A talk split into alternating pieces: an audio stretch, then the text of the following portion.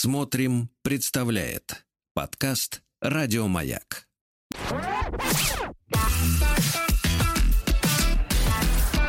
Сергей Стиллавин и его друзья. На маяке. Доброе утро, товарищи. Здравствуйте, Владик. Здравствуйте, Сергей. Я смотрю, вы освоились и начали трясти стариной. Да, что-то вспомнил. Шикарный трек. Представляете? А ведь 10 лет назад это была новинка, а сейчас это уже ретро. Ретро, да. Да, сейчас уже этой серии как молоды мы были. Французский продюсер De Avimie. Я понимаю, да. Слушайте, хочу сразу как бы сначала приподнять вам настроение, а потом приопустить. Давайте, конечно, это же ваше обычное состояние. Это от таких качелей, я бы сказал, эмоциональные. Сергей Валерьевич, может, про маленькая ремарка. Я уверен, многим поднимет настроение, даже тем, кто не поймет. У кого его нет, да. О чем тут говорится. Значит, Сергей Валерьевич, здравствуйте. Пишет мне Антон, 1979 года рождения, из Москвы. Мальчуган, так? То есть сейчас ему уже сколько? 80? Он, короче, чуть помоложе нас. Чуть-чуть. Чуть помоложе, но такой же. Чуть помедленнее кони.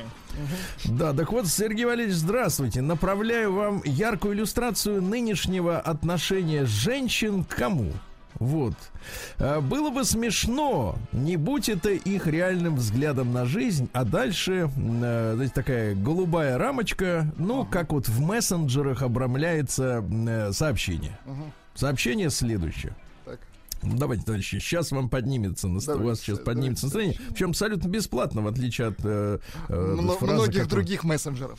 Да. Если мужчина тратит на женщину, то ему эти деньги возвращаются от вселенной в 10-кратном размере. Это элементарная финансовая грамотность. Напомнили, записали, отлично. Кэшбэк от Сергей Стиллавин и его друзья. На маяке. Извините, это не реклама, это халва от женщин, да. Да. Вот, да. Ну ладно, что у нас, товарищи? Ведь нам же Диана с вами написала. Вчера забыл сказать, написала Диана. Это замечательное письмо о ламинате, вы помните? Да, там какие-то ужасные люди. Дело в том, что ламинат издеваются над ним. Я не знаю, вы когда-нибудь делали ремонт-то, в принципе? Никогда. Ну, видите, я вот... Ни разу в жизни? Ни разу. Нет, ламинат был... У меня... Подождите, я вот сейчас в снимаемой мной хате, там, по-моему, ламинат, судя по его состоянию.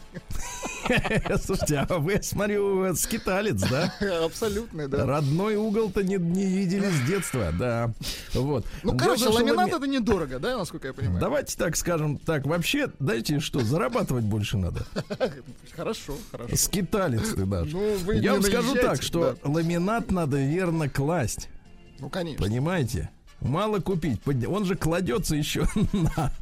Кладется на, да. Вот если положено криво, значит, без всяких необходимых там прослоек. Ну, я думаю, что наши рукастые слушатели, они могут написать, Владик, тебе сейчас в наш телеграм, плюс 7967-103-553, и сказать, как правильно класть ламинат. Вдруг тебе еще пригодится. Хорошо.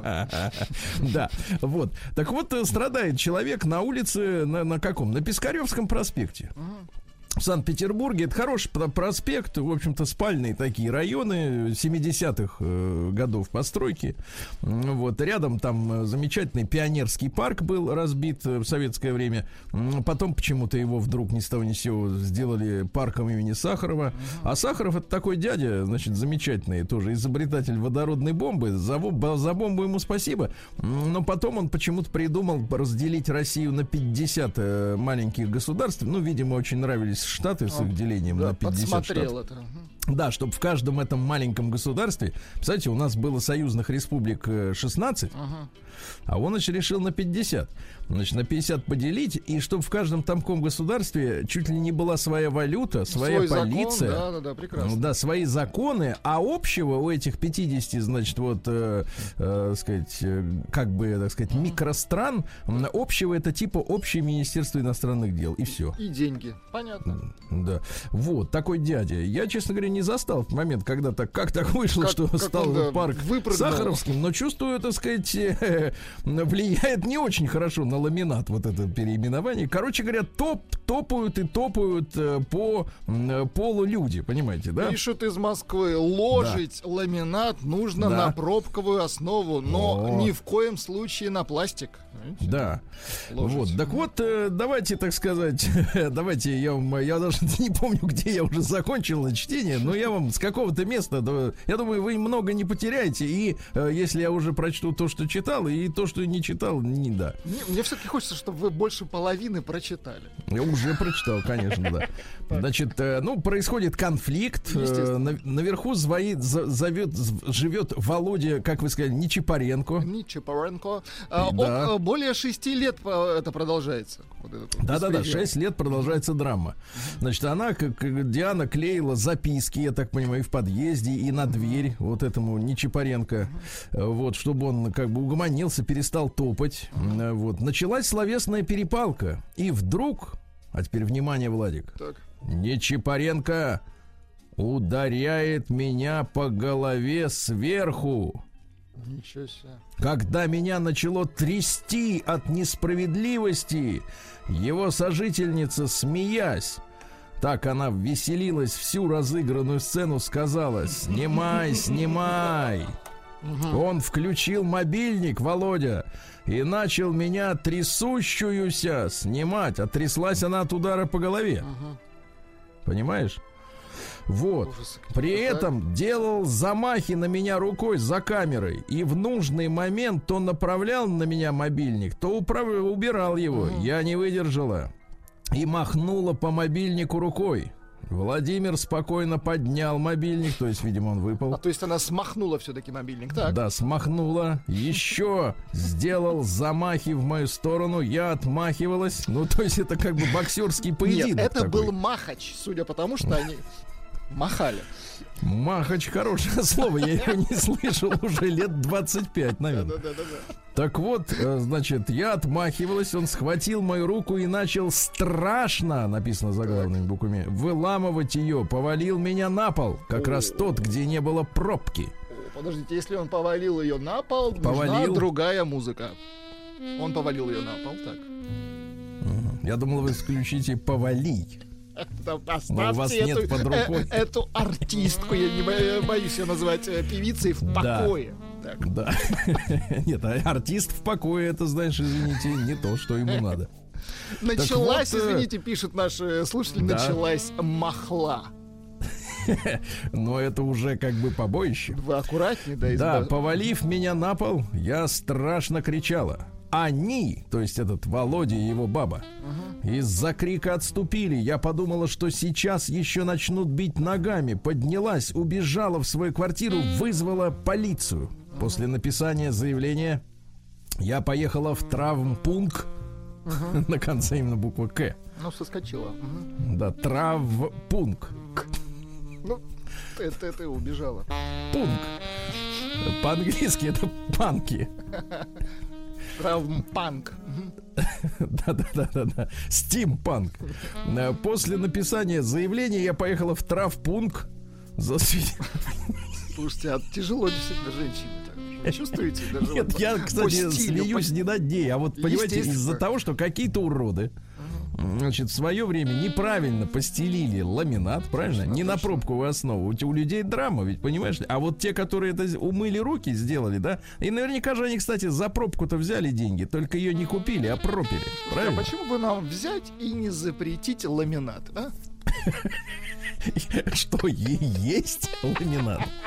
Вообще, класть, есть, жечь. Да, ходить по нему, да. Потому что драма, да. Так вот, теперь внимание, да выключите вот этот саксофон. Никакого... Ну, просто он же лег на нее или она на него? Нет, не лег на нее, она легла одна. На ламинат. Хорошо, так. После написания заявления я поехала в травмпункт. Слово очень смешно. Засвидетельствовать травму руки. Сделали рентген и определили. А теперь, внимание, не до шуток, Владик. Хватит там ухахатываться. Естественно, хватит. Кстати, наши слушатели внимательные определили имя Нечипоренко. Его звали Никита Нечипоренко. Мне здесь почему-то фигурирует Владимир. Ну ладно. Так вот, и определили перелом запястья, между прочим. Ужас какой. Он схватил ее за руку. Теперь месяца два в гипсе. Но ведь опять им ничего не будет. Полицейский сказал, что свидетелей не было. И по ранним инцидентам я поняла, что эти будут врать. А участковая полицейская сказала, что в 35-й квартире вообще живут адекватные люди. Это там, где Владимир. Что я зря на них жалуюсь и вообще ушла в отпуск. Чтоб ей так пытаться заснуть под периодические удары ногой по ламинату. Участковые полицейские давно от меня бегают. Не хотят все выслушать. Им всегда некогда. Они часто сменяются. Кто на себе не прочувствовал эти удары по ламинату, не поймут, что я начала болеть от таких ночей. Опять начались нервные срывы, слезы, слабость, частые простуды. Вот вам ссылка о том, как мучаются и другие. Еще я эту ссылку открою завтра. Придумали название для вот этой рубрики нашей. Сегодняшнего так. И вчерашней. Вчерашний, сегодняшний. Ламинатор? Не-не-не. КПЛ. Комитет по противодействию ламинату. КППЛ. Вот. Ламинату. Да, да, я понимаю. Букв у нас на все хватит, да. Я понимаю. Ну давайте перелистнем эту страницу сегодня. Надо запить. Прием корреспонденции круглосуточно. Адрес stilavinsobakabk.ru.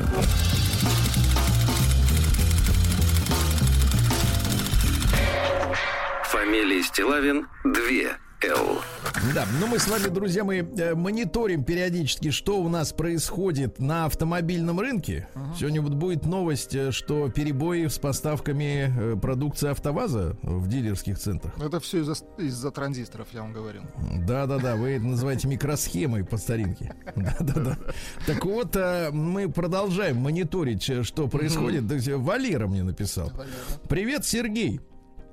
Вот, вы говорили как-то в эфире, что люксовый внедорожник за 7 миллионов рублей, значит, продавали из-за отсутствия радиодеталей, как вы говорите, без электропривода кресел. Ага. Ну, понимаете, да? Одно дело Lexus за 11 со шторкой, которая закрывает люк в крыше, которую надо дергать рукой, но так было всегда. Это, можно сказать, дань традиции. А это, другое, знаете, дело... как это называют вот у аудиофилов ламповость. Знаете, теплые ламповые, да, звук, теплая ламповая штора. Когда вы работаете руками, да. Да. Так мы дойдем и до кривого, будем заводить с этого. Да, это такой ламповый будет движок. Вот Валера пишет: столкнулся с тем, что в BMW меня предупредили. Вот в конфигуратор М440. Но это, знаешь, я скажу так: у Валеры деньги есть. М440 это мощный автомобиль. Не добавляйте следующее: бесключевой доступ. Ну это то есть, когда ты подходишь к автомобилю, берешься за его ручку, и она сама открывает замки. Беспроводную зарядку, это когда телефон кладешь, а он тебе улыбается. Удобно. Да. И электропривод сидения пассажира. Все равно машина придет без этих опций. Нет радиодеталей. А мне кажется, это сговор китайских автопроизводителей, чтобы очистить рынок от конкурентов для их продукции. Ведь у китайцев-то все эти опции есть. Слушайте, ну, неплохая гипотеза. Я вам так неплохая, скажу. Неплохая гипотеза, да. Валера. Ну, давайте промокнем еще более крепкой гипотезой. Давайте. Макаем много чего.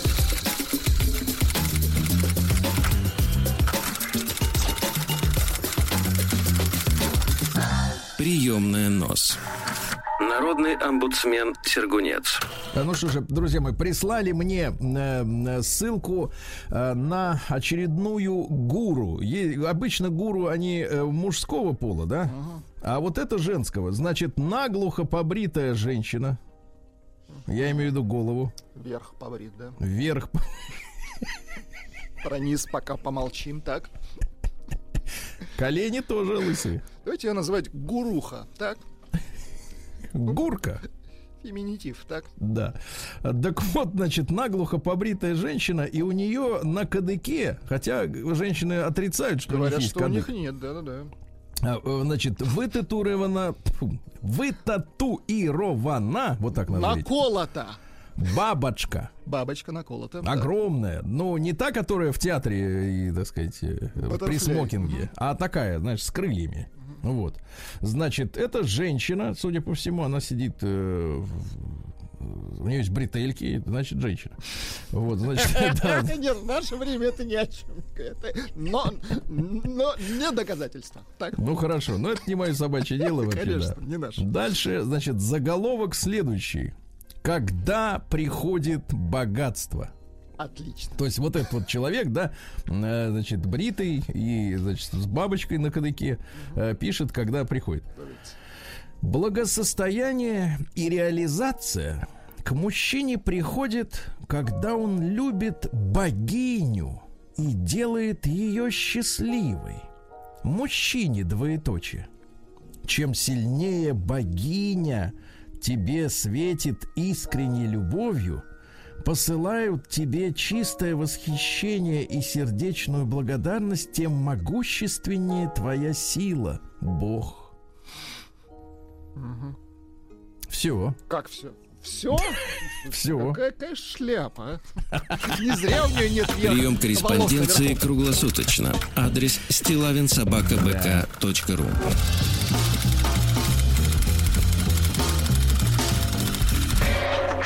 Фамилия Стиллавин 2Л. Так, ну и бьет тревогу Владимир Клитанин из города Энгельса Саратовской области. Ему 38 лет, слушатель «Маяка» с юных лет. О, хорошо, с юных лет. Вырос на ваших песнях. Угу. Ну, юный, это вот как, когда вы считаете, юный гадает сколько? Ну, сейчас считается до 35-37, вот, в принципе. Ну, вот ему 38, нормально.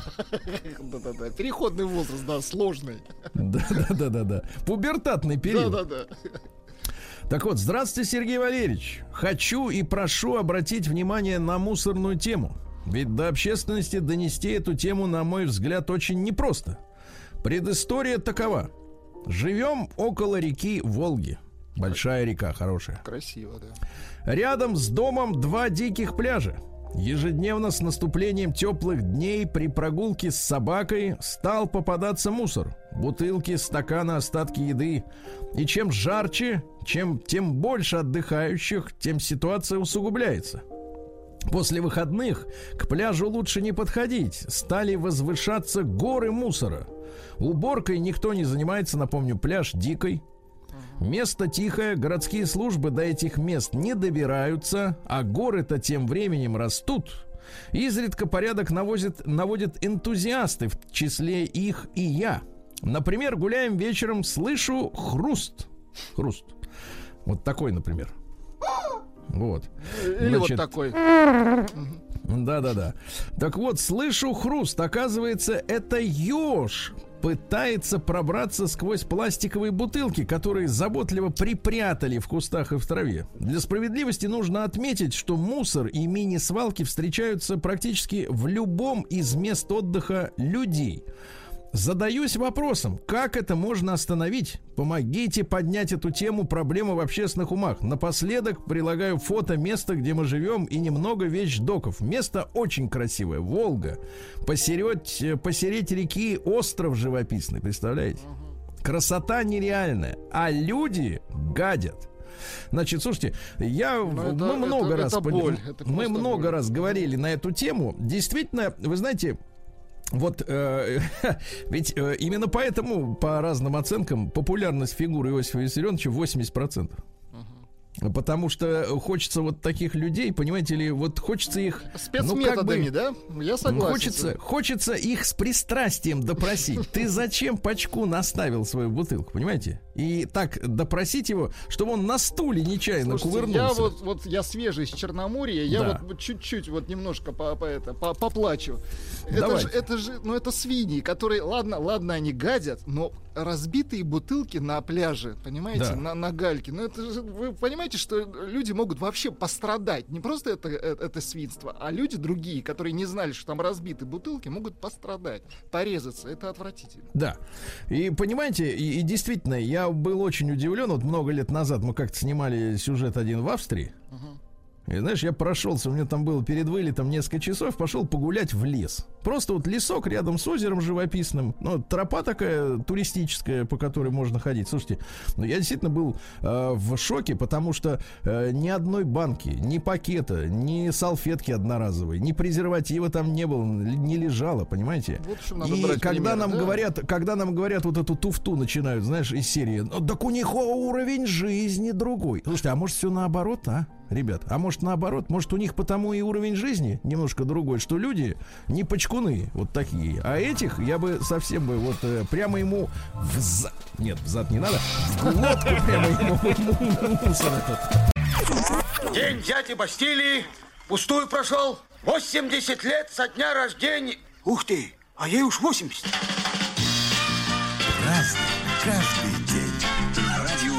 Ну что, дорогие товарищи, начинается у нас целая череда памятных дней месяца август. Месяц август у нас по традиции сложный был всегда. Вот сегодня 17-е, и сразу вспоминается 98-й год. Да, Владик? Да, грустный год. Да, те, которые успели до 17 августа, например, купить автомобиль, были очень счастливы, а те, кто успели продать, не очень. Сбросить рублевую массу, как называется.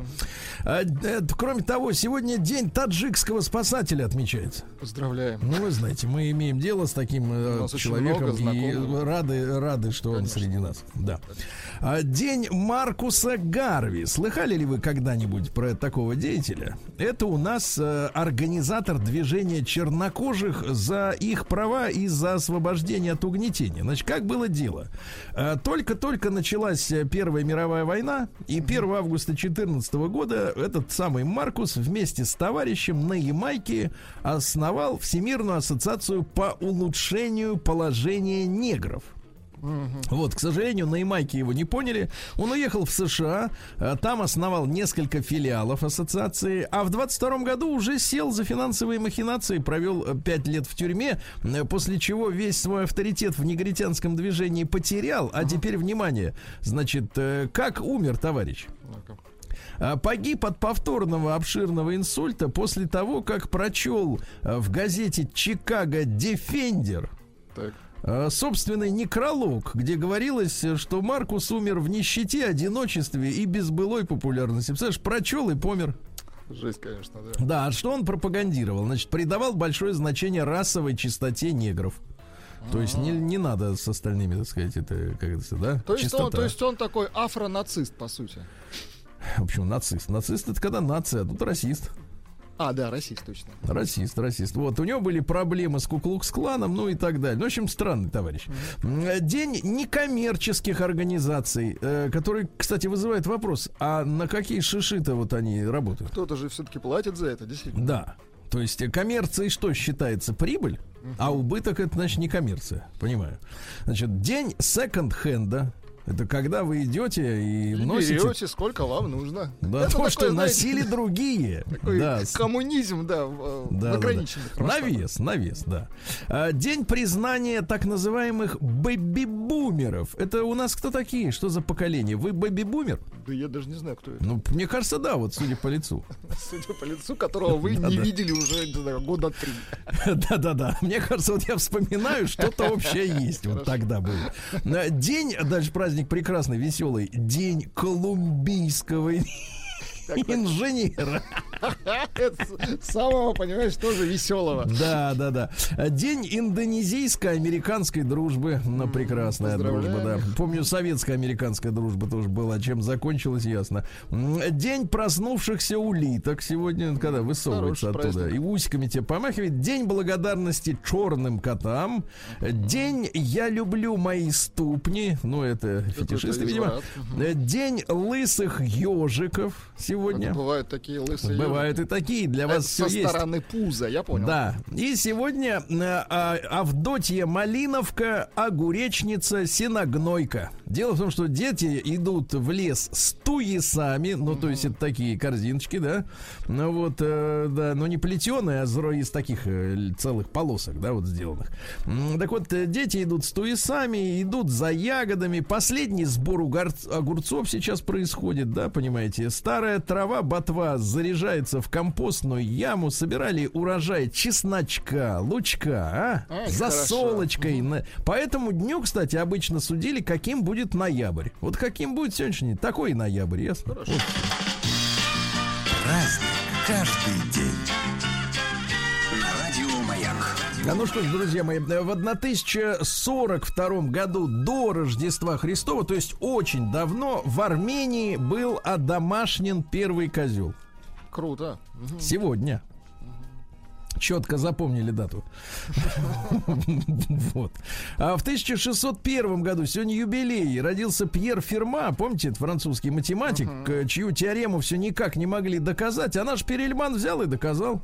Умница. И все, и премию не взял, кстати говоря. И не надо тут это говорить ни о чем. Потому что человек живет в науке, понимаете? Конечно. Человек живет в таких измерениях. Вот каждый которые день, нам да, вообще что ему вот эти, вот это бабло, да, он просто смеется над этим. Вот, и это правильная позиция.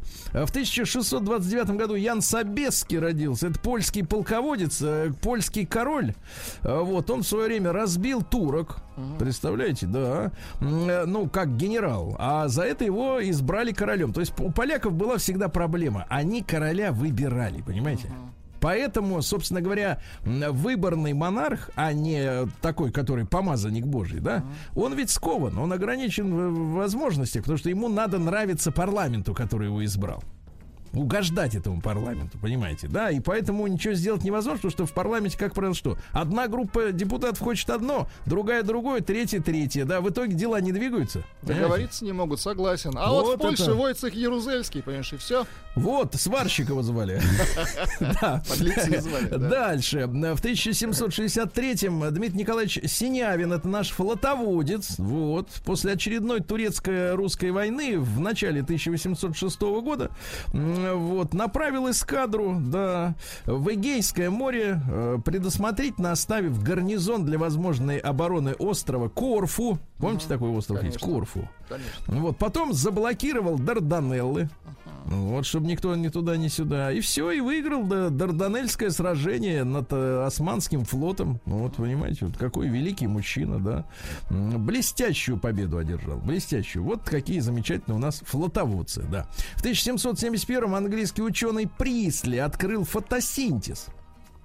И обнаружил, что воздух, который испорчен, например, дымом или дыханием, становится вновь пригодным для дыхания под воздействием зеленых частей растения. То есть вот рекультивация кислорода. Да, круто, да? Они растут, а нам, понимаешь, кислород. Да.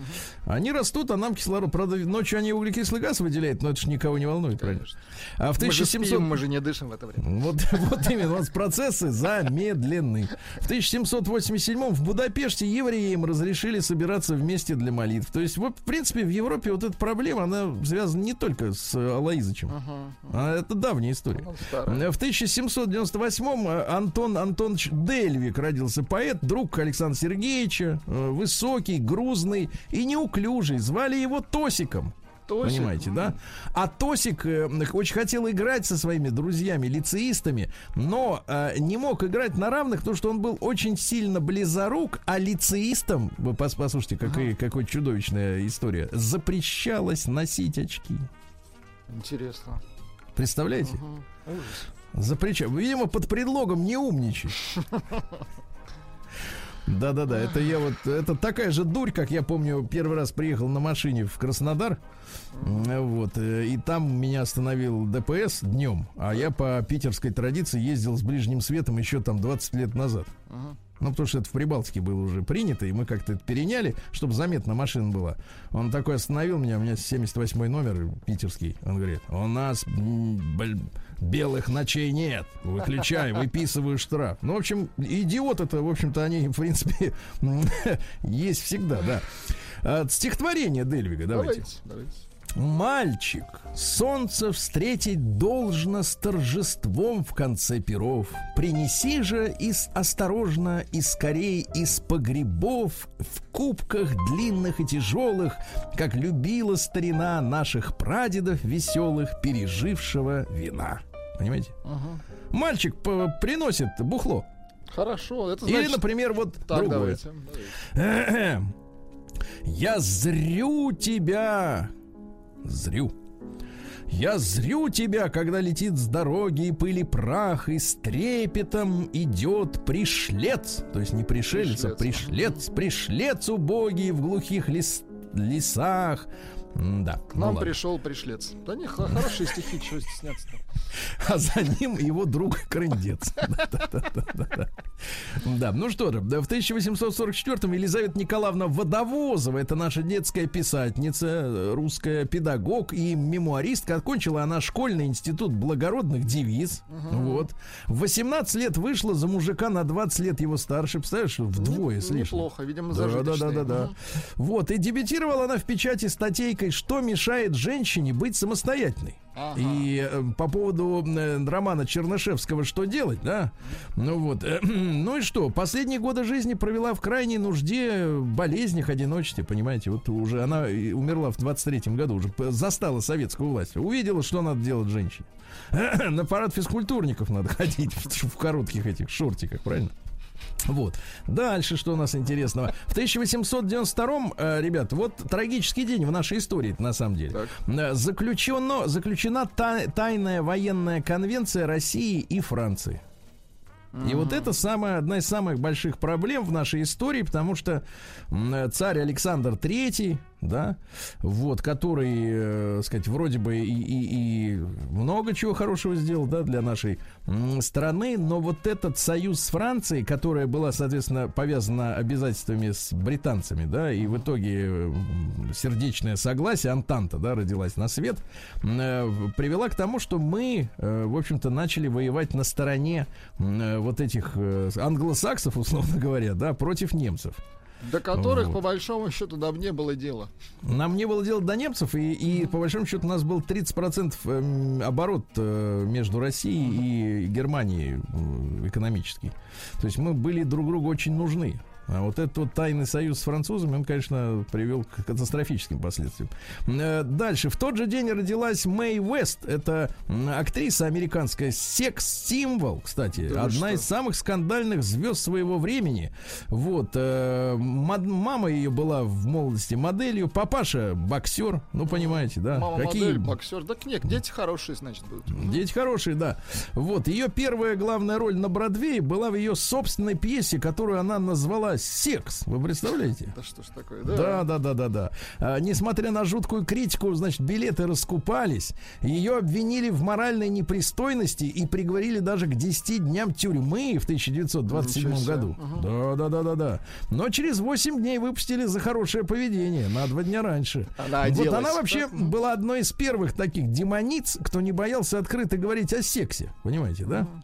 И, кстати, была одной из зачинательниц движения за права меньшинств. Вот откуда это все идет.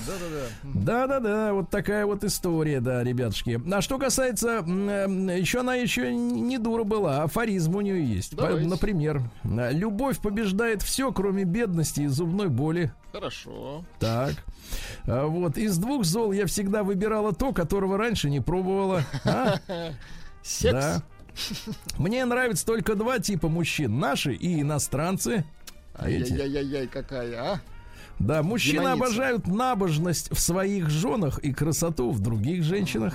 Да, неплохо. Никаких принципов, так? Да, теперь секс — это чувство в движении. А ведь правильно, что ее на 10 дней все-таки упекли, а? Жаль, 2 дня не досидела, да? Да, лучший способ не упустить мужчину — не выпускать его из объятий, да? Ну и, наконец, мозги — чрезвычайно ценная вещь, если хорошенько их припрятать, понимаете, да? Тоже хорошо. Да, да, да. Вот. И, кстати, в вооруженных силах американских именем Мэй Уэста называли несколько образцов снаряжения и военной техники. Вот. Дело в том, что там была традиция расклеивать в расположении казарм плакаты секс-символов. Да-да-да. И, в частности, летчики и моряки называли именем Мэй Уэст надувной спасательный пояс, намекая на ее большую грудь. А у парашютистов ее именем был назван один из видов отказа парашюта, когда купол становился похожим на громадный бюстгальтер, то есть двойной, понимаете, да? И у танкистов был танк Мэй Уэст. Вот представляете, все было. День дяди Бастилии пустую прошел. 80 лет со дня рождения. Ух ты, а ей уж 80. Разный, каждый день. Радиомаяк. Друзья мои, ну и в мире, так сказать, автомобильного движения трагическая дата. В 1896 в этот день сбит первый пешеход. Представляете? Автомобилем управлял Артур Этсел. Вот. Он получил водительскую лицензию, ну или, по крайней мере, начал управлять автомобилем всего 3 недели назад. И ехал вместе с женщиной, вдвое превышая скорость, которой обязан был двигаться в этих местах. Ну, там 8 километров в час, что-то такое. Так вот, а в это время на дорогу вышла Бриджит Дрискл.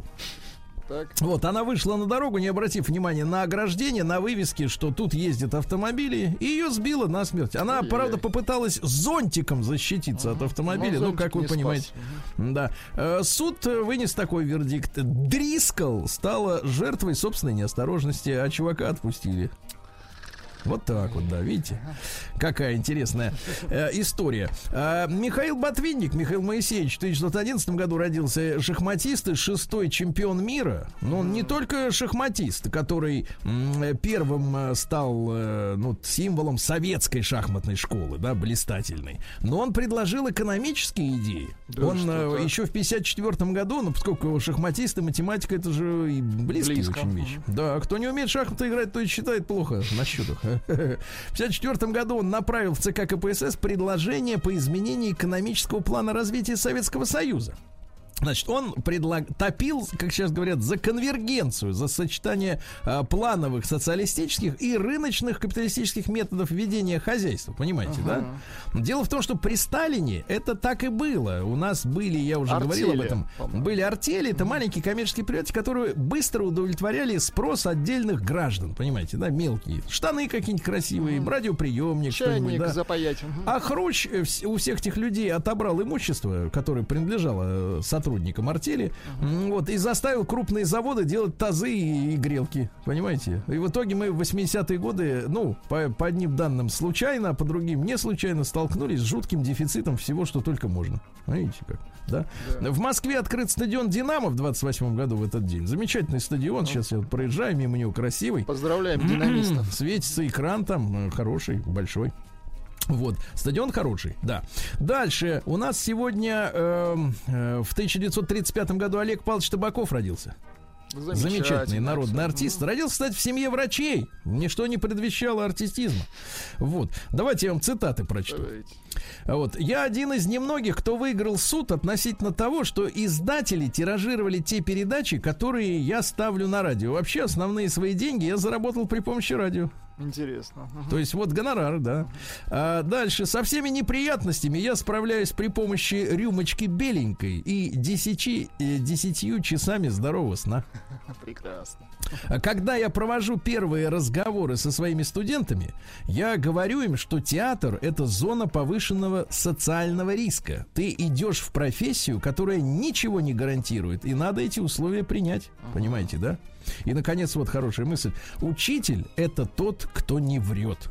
Хорошо тоже. Хорошо. В 1939-м Валерий Александрович Гаврилин, композитор, родился. Замечательно. И симфонической, и кинофильмом. Ну-ка, дайте-ка что-нибудь. Мелодию, может, он... Не, мелодия не его. Может быть, вот это? Нет? Ну, вряд ли. Ну, ладно. В 1942 году Муслим Магомаев родился. Вот, наш замечательный певец, народный артист, да.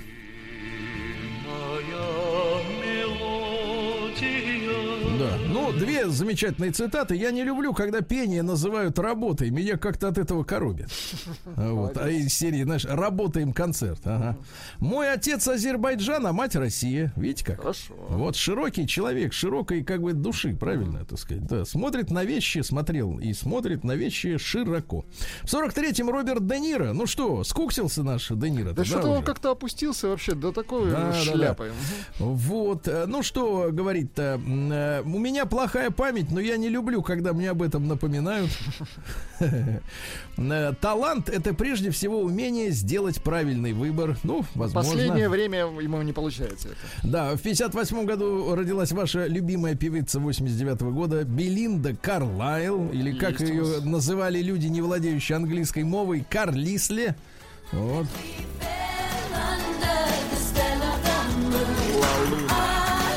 Да-да-да, Ла Луна, как говорится. Да, Шон Пен в 60-м году родился. Помните, такой замечательный, конечно, мужчина. Конечно, был и с Мадонной одно время. Вот. Цитата какая? Что был, то было. Поэтому сейчас я имею то, что имею. Наверное, мог бы иметь больше, но мог бы и меньше. Кто знает.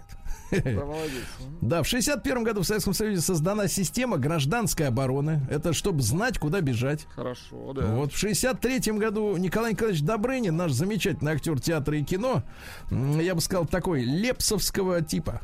Вот. Играет хлестко. Но что интересно, да, чем занимался-то? Занимался в жизни всем. Работал 4 года в метро. Да, стал дренажником метрополитена 4-го разряда, красил станцию библиотека имени Ленина, представляете? Круто. Ну, повидал, вот ведь человек понимает жизнь, и это чувствуется, что человек не просто с этой из вуза пришел в искусство, да. В 64-м Наталья Игоревна Ветлицкая родилась. Ох, давайте послушаем чуть-чуть. Ну-ка. Поцелуй меня, расскажи, как долго ждал ты, чтобы увидеть меня. Нравится, да, Владик, тебе? Смотрю, кнопку не отжимаешь. Голосок, конечно, сладенький. Ох, но Дива была прекрасная. Дима? Есть, есть. Вы про Маликова? Да. Понимаю. В 68-м году родился убитый в подстроенном ДТП в 15-м году Андрей Викторович Скрябин. Это украинский музыкант, композитор, рокер. Да. Вот есть у нас песни про негров? Про негров. Моя собака облизует тапок. Ага. Моя собака облизывает тапок. Я перевожу. Да. В 70-м году мы запустили аппарат Венера-7, который стал первым искусственным аппаратом Земли, который долетел до Венеры, ребята. Вот так вот. Долетел он к декабрю 70-го года, через 120 суток. Правда, поломалась половина оборудования, но он все время показывал температуру. Так вот, температура на поверхности Венеры 475 градусов. Ну, тепло так, да, уютно. Ну и, друзья мои, в 74-м году тоже родилась ваша любимая песня. Певица. Начинала она в оркестре народной песни в ансамбле Надежды Бабкиной. Так, так. Лариса Владимировна Черниковой. Да вы что? Ну, конечно. Не смейся. Ну, достаточно, да, действительно, это круто. Да ну вы, что-то как-то, я смотрю, в искусстве не шарите. Распахнутый Омск. Вы про ксилофон не забывайте, просто. Зона 55. Ну что же, в Омске вооруженные гопники отобрали у детей телефон и баскетбольный мяч. Вы представляете? Ну, конечно, детьми назвать 14- и 15-летнего подростка, какая разница, это как-то... товарищ. Вот именно. Давайте так. Отобрали у людей. Да, да. У людей. Это все отвратительно. Вот. Гопники, которым на вид 17 лет, внезапно подошли к мальчикам, которые стояли у подъезда. Один из них, из гопников, вынул складной нож и прижал его лезвием к животу младшего. И потребовал отдать все ценные вещи. В это время второй подонок напал на старшего мальчика. От толчка 15-летний подросток выронил из рук баскетбольный мяч и телефон. Угу. Телефон разбился сразу, поэтому гопники, так сказать, взяли только мяч и смылись. Уроды. Теперь ищем их по особой примете. Гопник с мечом. Нет, с ножом. Хорошо. Да, дальше. Под Омском построили мост через реку Призрак. Представляете? Дело в том, что река Тарбуга, надеюсь, я правильно ударение поставил, хотя могу и ошибаться, она действует только в апреле-мае. А потом ее нет. пересыхает. А мост есть 24/7. Понимаете, мост, да? Мост нам всегда пригодится. Да, мост, его, по крайней мере, можно разобрать. Его можно, так вот, да, мост вести через реку, которая то исчезает, то появляется, обошелся бюджету в 61 миллион рублей. Старый мост мог рухнуть, а теперь не рухнет. Угу, вот. Хорошо. Подростки из Омской области за день угнали 2 машины. Так. Вот. Дело в том, что, значит, ребята рассказали, что гуляли тоже 15-16-летние, видимо, тоже гопники. Подустали, видимо, да? Да, немножко гуляли устали по населенному пункту ночью. Так. И увидели, что стоит автомобиль Mitsubishi. Угу. Ну, а что обычный человек думает, когда стоит автомобиль Mitsubishi? Надо, конечно, брать. Да, что надо въехать. Да. Подростки завели его отверткой. Отправились разъезжать по улицам, но через полкилометра машина заглохла. Тогда они угнали ВАЗ-2106 и с выключенными фарами начали кататься, пока не доехали до патруля ГИБДД. Очень хорошо. В итоге офицеры погнались за шестерочкой из «Жигулей», за шахой, как вы любите говорить, да? В итоге машина выехала навстречку, столкнулась с другим автомобилем, ВАЗ съехал в кювет, из машины выскочили 2 гопников, которых сразу же поймали офицеры. Да. Вот так погуляли идиоты. В омский детский сад проник неадекватный мужчина в состоянии наркотического опьянения. Так, что это ему нужно в детском саду? Там-то вот не наливают, если что. Амичка, там только горшки. Да. Амичка, да, услышала странный шум со 2-го этажа, поднялась и увидела незнакомца, который вел себя неадекватно. Ну, вообще вел себя в детском саду. В итоге вел себя в детский сад, так? Неадекватно. Да, все взяли, гадину, да. В Омске нарушители ПДД, правил дорожного движения, будут отслеживать дроны, это понятно. Хорошо. На 14% стало меньше аварий с участием велосипедистов. Потому что больше стало этих самокатчиков, электросамокатчиков. То ли велосипедисты кончились, то ли действительно стало безопасней, да. В Омской области 2 малолетних детей обворовали чужой дом. Дело в том, что 25-летний мужчина купил жилой дом и планировал начать там ремонт после очередной вахтовой поездки на север, когда вернулся бы с деньгами. А когда приехал домой, смотрит, стекла выбиты. Углошлифовальная машина, бензопила, чугунная плита и алюминиевая фляга, самое дорогое, все украдено, представляешь? Почистили. Оказалось, что воры, вы знаете кто? Так. 9-летний мальчик и 11-летняя девочка. А дальше, посмотрите, какие неиспорченные чистые дети. Большую часть похищенных вещей они подарили односельчанам. Ну, какие молодцы, действительно. А флягу алюминиевую оставили себе. На память. Ага. Об ограблении. Вот, дальше. А мечей массово штрафуют за незаконную торговлю на улице. Вы представляете, в 30-градусную жару из багажника автомобиля торгуют свиными головами. О, боже. Да, она там уже коптится уже практически, голова-то, да. Житница Омской области потеряла деньги из-за арбузов. Хотела обернуться бизнесом. Так. Я, говорит, вот хочу из Волгоградской области привезти арбузов в фуру. Тут же нарисовался человечек, говорит, я сделаю все, мне давайте 50 тысяч рублей. После этого он пропал. Какой молодец. Да, ну что, перейдем к обычным новостям.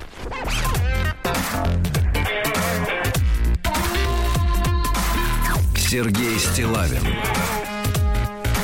и его друзья на маяке. Начнем мы с печальной истории, которая хорошо закончилась. Ну-ка. Дело в том, что пожилая женщина заказала такси из Москвы в Серпухов. Но это 100 километров где-то примерно, да? Интересно, сколько это будет стоить? Да. Такси. И договорились, что поедет она на такси за 5000 рублей. Так. А в итоге, когда, так сказать, пошла расплата, женщина расплакалась, говорит, что переживает плохие времена в отношениях с сыном, который, сыночка-то любимый, хочет отправить мамашу в психиатрическую лечебницу. Ай-яй-яй-яй. И к чему расплакалась? 5 не оказалось у нее? Нет, протянула ему конверт, спасибо вам, говорит, товарищ водитель, и пошла. А потом открывает таксист конверт, а там внутри 190 тысяч. чуть-чуть. В итоге агрегатор такси связался с пенсионеркой, сообщил, что деньги в ценности, сохранности, в целости. Женщина объяснила, что перепутала конверты из-за депрессии. Представляете, довели человека. Да. Ну, таксист молодец, да. Да. Ну что, дилеры сообщают о дефиците автомобилей «Лада». В частности, специалист Подщеколдин. Знаем такого, да. Подщеколдин. Да. Говорит, что весь модельный ряд поражен дефицитностью, да, и не только собираемые в России на АвтоВАЗе, но и импортные автомобили в дефиците. Понимаете, да? Из-за транзисторов, да? Понимаю. Угу. В Москве установили скульптуры в виде кома глины. Большая глина номер 4 швейцарского художника Урса Фишера на Болотной. Это искусство, что ты смеешься с утра. Нет, мне просто интересно, за сколько? Инсталляция? Нет, дело в том, что это временное. Надо успеть Богу, увидеть. Я считаю, да. Да. Инсталляция высотой 12 метров, выполнена из алюминия. Является увеличенной в 50 раз копией комка глины, которую Фишер разминал своими пальцами. Собирали глину из алюминия 20 рабочих, использовали подъемный кран. Дело в том, что в 2017 году эта глина выставлялась во Флоренции, в частности. В 2017 году. Да. А в 2016 году в Москве прошла персональная выставка «Маленький топор» того же автора. Так что москвичи готовы уже к восприятию этого искусства. Нет, ну то, что он заберет глину, это хорошо. Да. Дальше. Деньги изменили Хабиба в лучшую сторону. Об этом сообщает американский тренер бывшего чемпиона UFC в легком весе Хабиба Нурмагомедова. Вот. Хавьер Мендес считает, что деньги изменили в лучшую сторону. Он стал более щедрым, а также более добрым к людям. Он всегда был добрым, а теперь, говорит, стал еще добрее. Так большие деньги сделали человека лучше. Вот видите как? Это прекрасный пример. А то все говорят, вот деньги испортили человека. А вот, потому что я тебе скажу так, когда человек стоящий, бабки только в плюс, правильно? Согласен. А дерьмо еще хуже становится. Вот так. Это вы сейчас про глину художника, хорошо. 50 раз. В Хакасии стадо из 130 коров сбежало от фермера, потому что он, видимо, плохо обращался с ними, и оккупировало парковку в аэропорту, и там теперь... То есть это киберсквоттеры коровы. Да. А так сказать, где же это? В Перми взорвался электросамокат, ребята. Взорвался. Это аккумулятор. Взорвался прямо в квартире, да. Снес стену, выбил стекла в квартире. Владелец самоката получил ожоги 20% тела. Вы представляете, начался пожар. Ужас. Цена на газ в Европе обновила рекорд, уже $585 за 1000 кубов. Ну, «Северный поток-2» прям ждет их. Нет, надо поздравить «Газпром». Поздравляем, конечно. Успешная политика, правильная, да. Дальше, в преддверии 19 августа, путча 91 года и развала Союза, 30-летний юбилей нас ожидает черный, да. Ветераны «Альфа» рассказали, каким образом в 91 году они не задержали Бориса Ельцина. Дело в том, что отправили офицеров подразделения группы «Альфа», который антитеррором в том числе занимается, на дачу государственную в Архангельское. И офицерам выдвинули приказ, да, вы, говорит, туда езжайте, к вам приедет министр обороны, ждите его, будут дополнительные распоряжения. А дополнительных распоряжений так никто и не дал. Не приехал министр. Не приехал министр, был занят. Дальше. Москва заняла предпоследнее место в рейтинге спортивных городов России. Вы представляете? А на последний неспортивный город. Самый неспортивный. Нет, самый неспортивный Питер. Вот вы подъехали, я подъехал, видите, Москва теперь тоже тянет назад. Да, и все, и спорт ушел из города, улетучился. А на первом месте среди спортивных Нижний Новгород. Хорошо. Дальше Казань, Самара. Характерно, что на берегах Волги живут спортсмены, да? Вот. А Москва и Петербург наименьший результат. Вы представляете, результат, например, Питера меньше новгородского, я так скажу так, раз в 5. Раз в 5, вы представляете, не хотят заниматься. Мы им тут, понимаешь ли, и эти строим, и беговые дорожки, а они, заразы, не хотят. Ну что с ними делать, а? Может, стрелять начать, чтобы какие бежали? Какие лагеря понастроили. Нет, понимаешь, потому что если начать стрелять из пистолетов спортивных, начнут бегать. Да, начнут бегать. Россия снимет все ограничения на авиарейсы в Чехию, Доминикану и Южную Корею. Вот видите, можно оттопыриться. Ну и перейдем к науке, товарищи.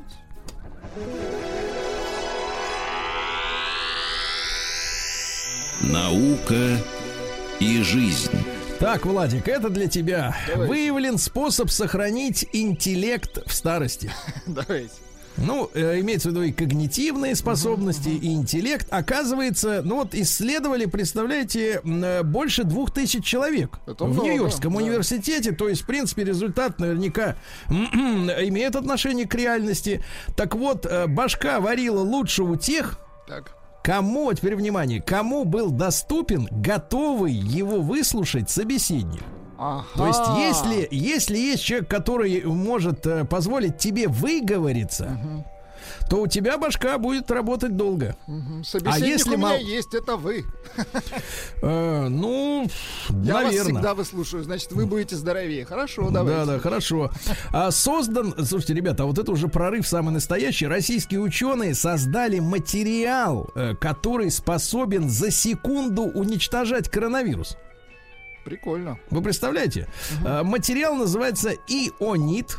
Это антисептический материал, это нетканое полотно, то есть из него можно, например, сшить вам маску или балаклаву. Или шляпу. Да, ну шляпу до пола. Такую, знаете, нет, такая шляпу в пол это называется. Шляпа в пол. Шляпа в пол, как у привидения Карлсона.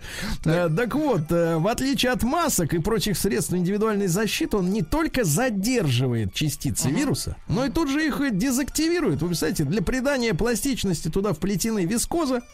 Естественно, из-за него можно сшить балахон себе. Так вот, SARS-CoV-2, это вот зараза, которая является основой коронавируса, был активирован за секунду после контакта с ионитом. Ясно? Ну, гениально, товарищи. Дальше, слушайте, а вот здесь уже запахло немножко расизмом. Дети из обеспеченных... Это исследователи из США выяснили. Дети из обеспеченных семей имеют больший объем головного мозга. Так. Мы вас не возьмем на работу, потому что у вас голова маловато, понимаешь ли, да? Ну, размер не всегда говорит, да, об интеллекте. Ну, это ваш может утешать. Да, но факт остается фактом. Доказано учеными, так? Да, американскими. Ну, давайте перейдем к капитализму. Давайте.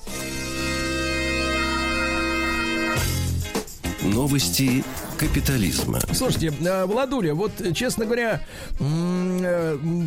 я давно уже вместе с вами сомнительно отношусь к Циммерману, которому дали Нобелевскую премию по литературе за стишки. Боб Дилан этот, да? Который и раньше... у него же скандал там, да. У него и раньше были проблемы, он подсадил на наркотики Битлз. Вот, ну, как сказать-то, на какие он, ну, те и так да были наркоманы. Просто он им элегантно показал, что можно, и вот так. Да, что, что нельзя, не показал. Да, что нельзя, не показал. Так вот, теперь обвиняется в изнасиловании 12-летней девочки в 65-м году. Господи, да где ж где девочка? Там. Так вот, музыканту было 20 лет, но он тогда был гнусавый такой черт, да? Слушайте, да, у него есть несколько хитов, хотя в его исполнении все песни отвратительные. Отвратительные, да, гнусавый. Надо ему перегородку поправить. Так вот, артист подружился с девочкой в мае 65-го. Ему было 20, девочка 12. В документе сказано, что он установил с девочкой эмоциональную связь, чтобы снизить ее личностные запреты для сексуального насилия, что и сделал. Ясно? Понятно. Все, теперь прищучат Дилана. В США пассажирки самолета приказали приклеить маску к лицу. Подождите, секундочку. 60-й, ей 12, то есть плюс 60. То есть как это пошло спрашивать возраст у женщины. Подождите, такие под 80. Где, у нее вообще с памятью-то все хорошо. Ну вы что, защищаете этого перегородочного? Я защищаю, понимаешь ли, правду. Давай, правда на нашей сейчас стороне. Дальше. В США пассажирки самолета приказали приклеить маску к лицу двухлетнего ребенка. Потому что на уши не надевалась, говорит, вы давайте клейте, нате вам лейкопласты. Из положения. Да. Ну, президент Афганистана позорно бежал из страны, набив вертолет деньгами, говорит, что несколько тюков не поместились в вертолет. Не влезли, согласен. Да. Элайджа Вуд, такой с глазами такими на выкате, недоволен тем, что новый «Властелин колец» будет сниматься не в Новой Зеландии, а в Британии. Но, видимо, начинает экономить. Да.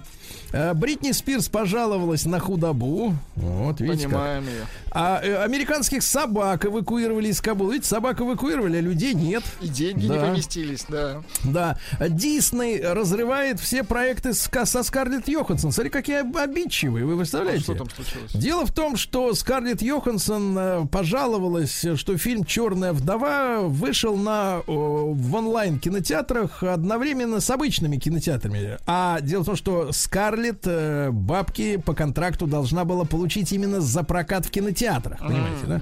То есть она возмутилась, в итоге Дисней ее вообще отовсюду отжали ее. Вот. Рассчитанный на 150 человек самолет из Кабула взял на борт 800 пассажиров. Нет, вы можете представить себе, а что они говорят, что самолеты такие маловместительные? Надо стоять там, понимаете, да, и все, и все полетят.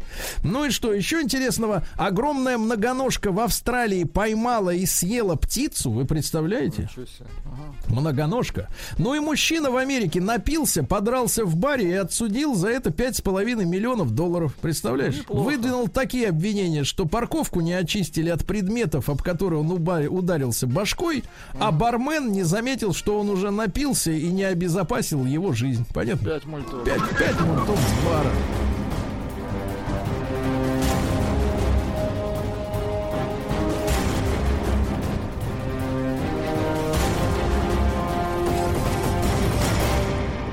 Россия криминальная. Ну что же, у нас все как-то попроще. В Тамбовской области сожгли вакцины от коронавируса. 32 ампулы. Ведь в Африке кому-то этой вакцины не хватило. Может не хватить, да. Да, а эти сожгли. Наверное, какой-то ритуал оккультный, да? 100%. Да, конечно, все это демоны. Дальше. В Москве арестовали высокопоставленного борца с коррупцией Розсыпало. Рассыпало? Нет, Розсыпало. А то получится Россыпало, а Рос это другое. Так. Да, дальше. В Москве задержали кассира Сбербанка за кражу 12 миллионов рублей. Ну что, хотел пожить красиво. Молодой человек 94-го года рождения. Работал в Сбере. Так. На Волгоградском проспекте. И когда к нему попали пакеты с деньгами, правда, не сообщается. 12 миллионов рублей было в пакетах. Да. И он, соответственно, тут же выбежал с ними и поехал на такси во Внуково, чтобы улететь с 12, потому что он понял, что 12 миллионов могут человека обеспечить до конца жизни. Это нужно одному, да. Вот, ну и что? И давайте в Подмосковье, об этом сообщает МВД, значит, на буксире толкаче в Долгопрудном, Владик, там, где у нас группа Дюна живет. Вот, на буксире толкаче, пришвартованном на пристани Клязьминского водохранилища, 40-летний мужчина делал мефедрон. Вы представляете? Отвратительно. Конечно. А ведь этот буксир был создан совершенно для других целей. А ведь в России сильно работает поддержка малому бизнесу, я вам так скажу. Сильно работает. Открываются все новые и новые.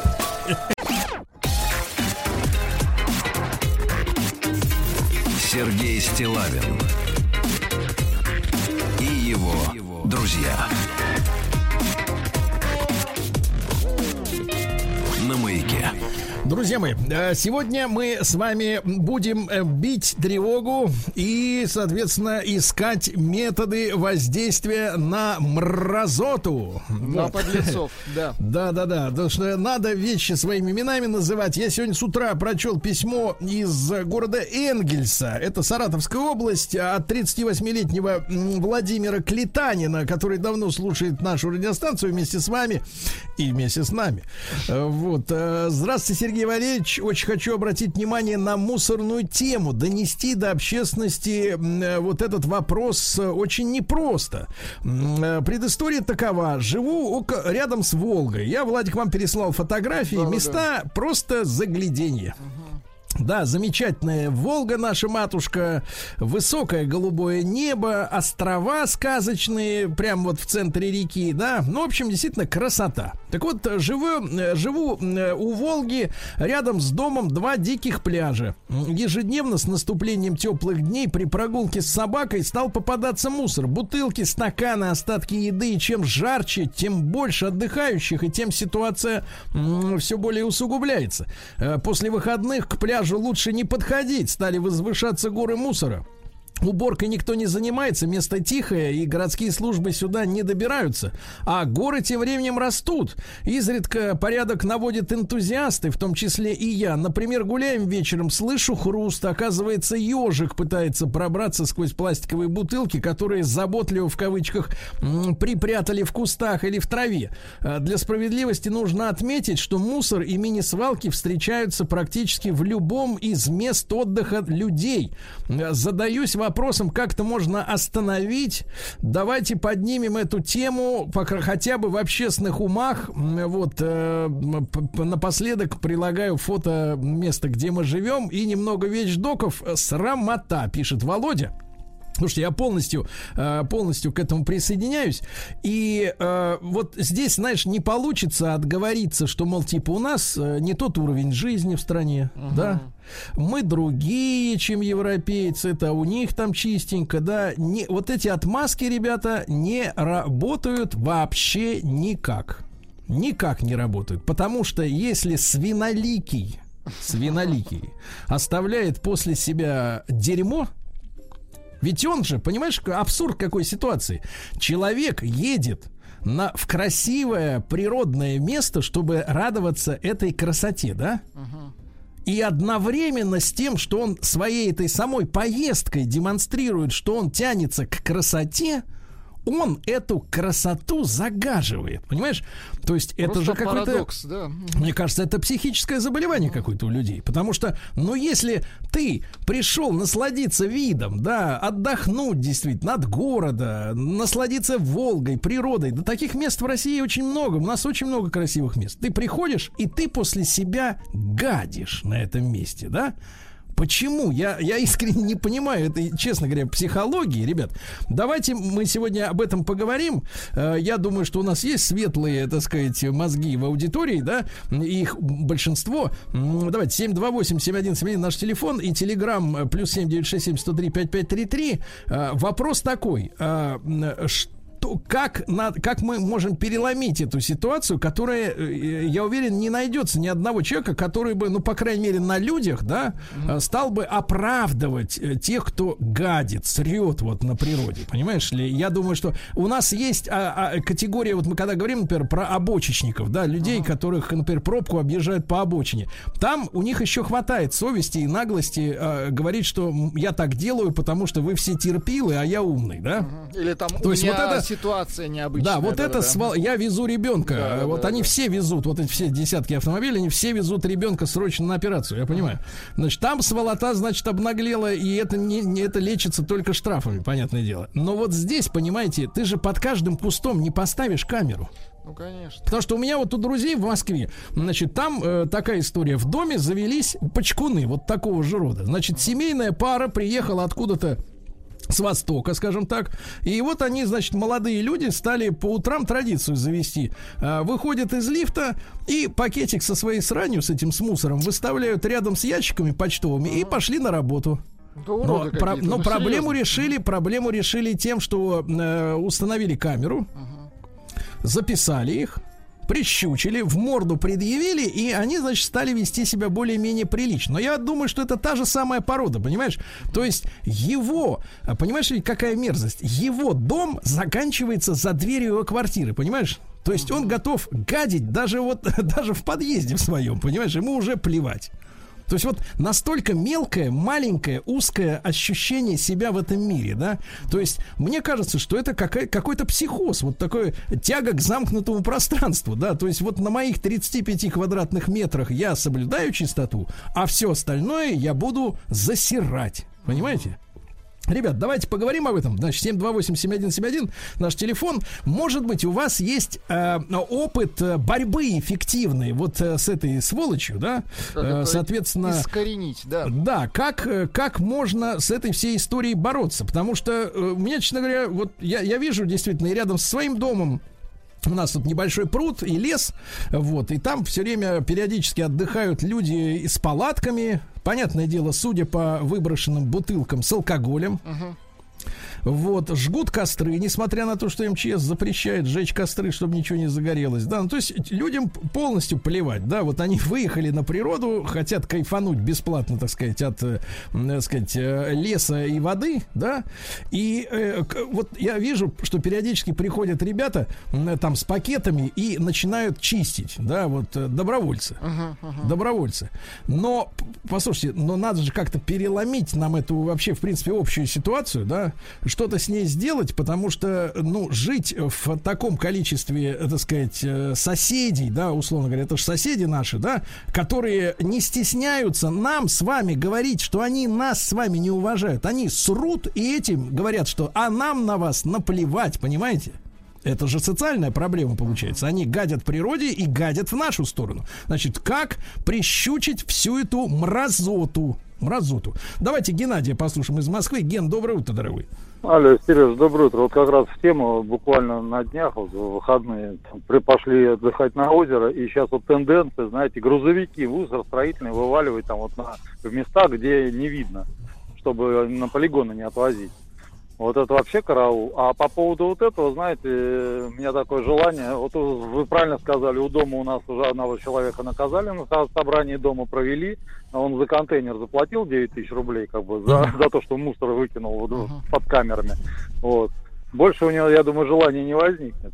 Вот. А по поводу вот этого, может быть, на меня сейчас обрушится, как говорится, застукачество, за все. Вот придумали этот помощник Москвы, который ходит, там машины фотографирует, да, которые там на газонах ставят машины. Но парковки это отдельная тема. Ну вот за мусор, например, пора штрафовать там не 500 рублей, там не 1000 рублей, а вот именно там уже десятками тысяч, там 100 тысяч там за вывоз мусора. И принять, ну как бы, закон, вот принимать видео с телефонов, с регистраторов. Вот я еду на машине, у меня стоит регистратор. Там позиционирование, место, время, дата, где я находился. Передо мной едет машина, выкидывает бутылку из окна. Номер ты видел, вот, правильно? Да, по номеру машины я могу, например, отправить куда-нибудь. И вот этого, кто бутылку выкинул на обочину, пускай его там на соточку оштрафуют один разочек и... Больше, а то 500 рублей это не деньги уже по нынешнему. Ну и, кстати времена, говоря, вот, слушайте, и, кстати говоря, вот эти деньги, кстати, целевым образом пускать в какой-то там общий котел, где он там все растворится, а пускать именно на отряды, которые будут уже теперь на профессиональной основе, так сказать, разгребать эти кучи на, так сказать, на природе, правильно? Да, вот, спасибо. Спасибо, Гена, спасибо. Спасибо, да, спасибо. Но видите, мы упираемся в то, что нужна действительно законодательная система, чтобы действительно эти записи официально принимались. Уже, мне кажется, знание о том, что такие записи будут рассматривать официально, да, а не просто там в соцсетях возмущение какое-то, да, такое, пук в ванной, да, условно говоря, безмолвный. А вот действительно принимать к рассмотрению, да, вот это действительно уже сможет чуть-чуть изменить ситуацию. Если человек знает, что он, например, сидит на берегу реки, да, значит, жжет костер, его сняли на видео, что он жжет, вот его рожа, да, и после того, как он ушел, если на этом месте остается вот то, что там он пил, жрал эти какие-то колбасу свою поганую, еще что-то, вот это снять, приложить и, так сказать, и пусть его рожу ищут. А сейчас, знаешь, по камерам наблюдения найти любую морду труда не составляет, как вы знаете, даже маска не помогает на морде. Давайте Диму из Липецка послушаем, может быть, тоже есть опыт борьбы с пачкунами. Дим, доброе утро. Сергей, доброе утро. Влад, доброе утро. Ну, у нас есть похожее место, вот, типа как Владикарина под Москвой. Вот у нас такие же силикатные озера, они так называемые, потому что там стоит кирпичный завод недалеко. Очень красивое место, лес вокруг, все дела. И то же самое, извините, я повторю слово, которое вы говорите, срут и еще раз срут. Приезжаешь, а что с ними делать? Сергей, смотрите, какая ситуация. У нас то же самое. Каждую весну проходят субботники, добровольцы приезжают, убирают, но это не помогает, к сожалению.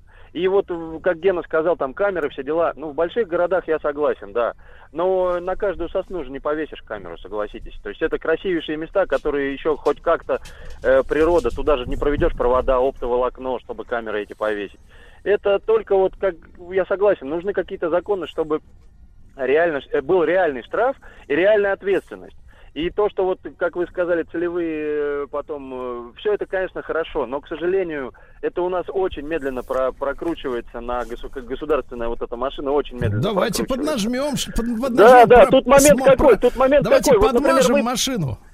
Да-да-да, каждый приезжает на автомобиле же, правильно? Да, все номера есть. Мне не составляет труда в пакетике с собой увозить мусор до первого контейнера. Это же несложно. Конечно, в том-то дело. Я всем говорю, вот мне даже друзья садятся там, я сейчас выкину там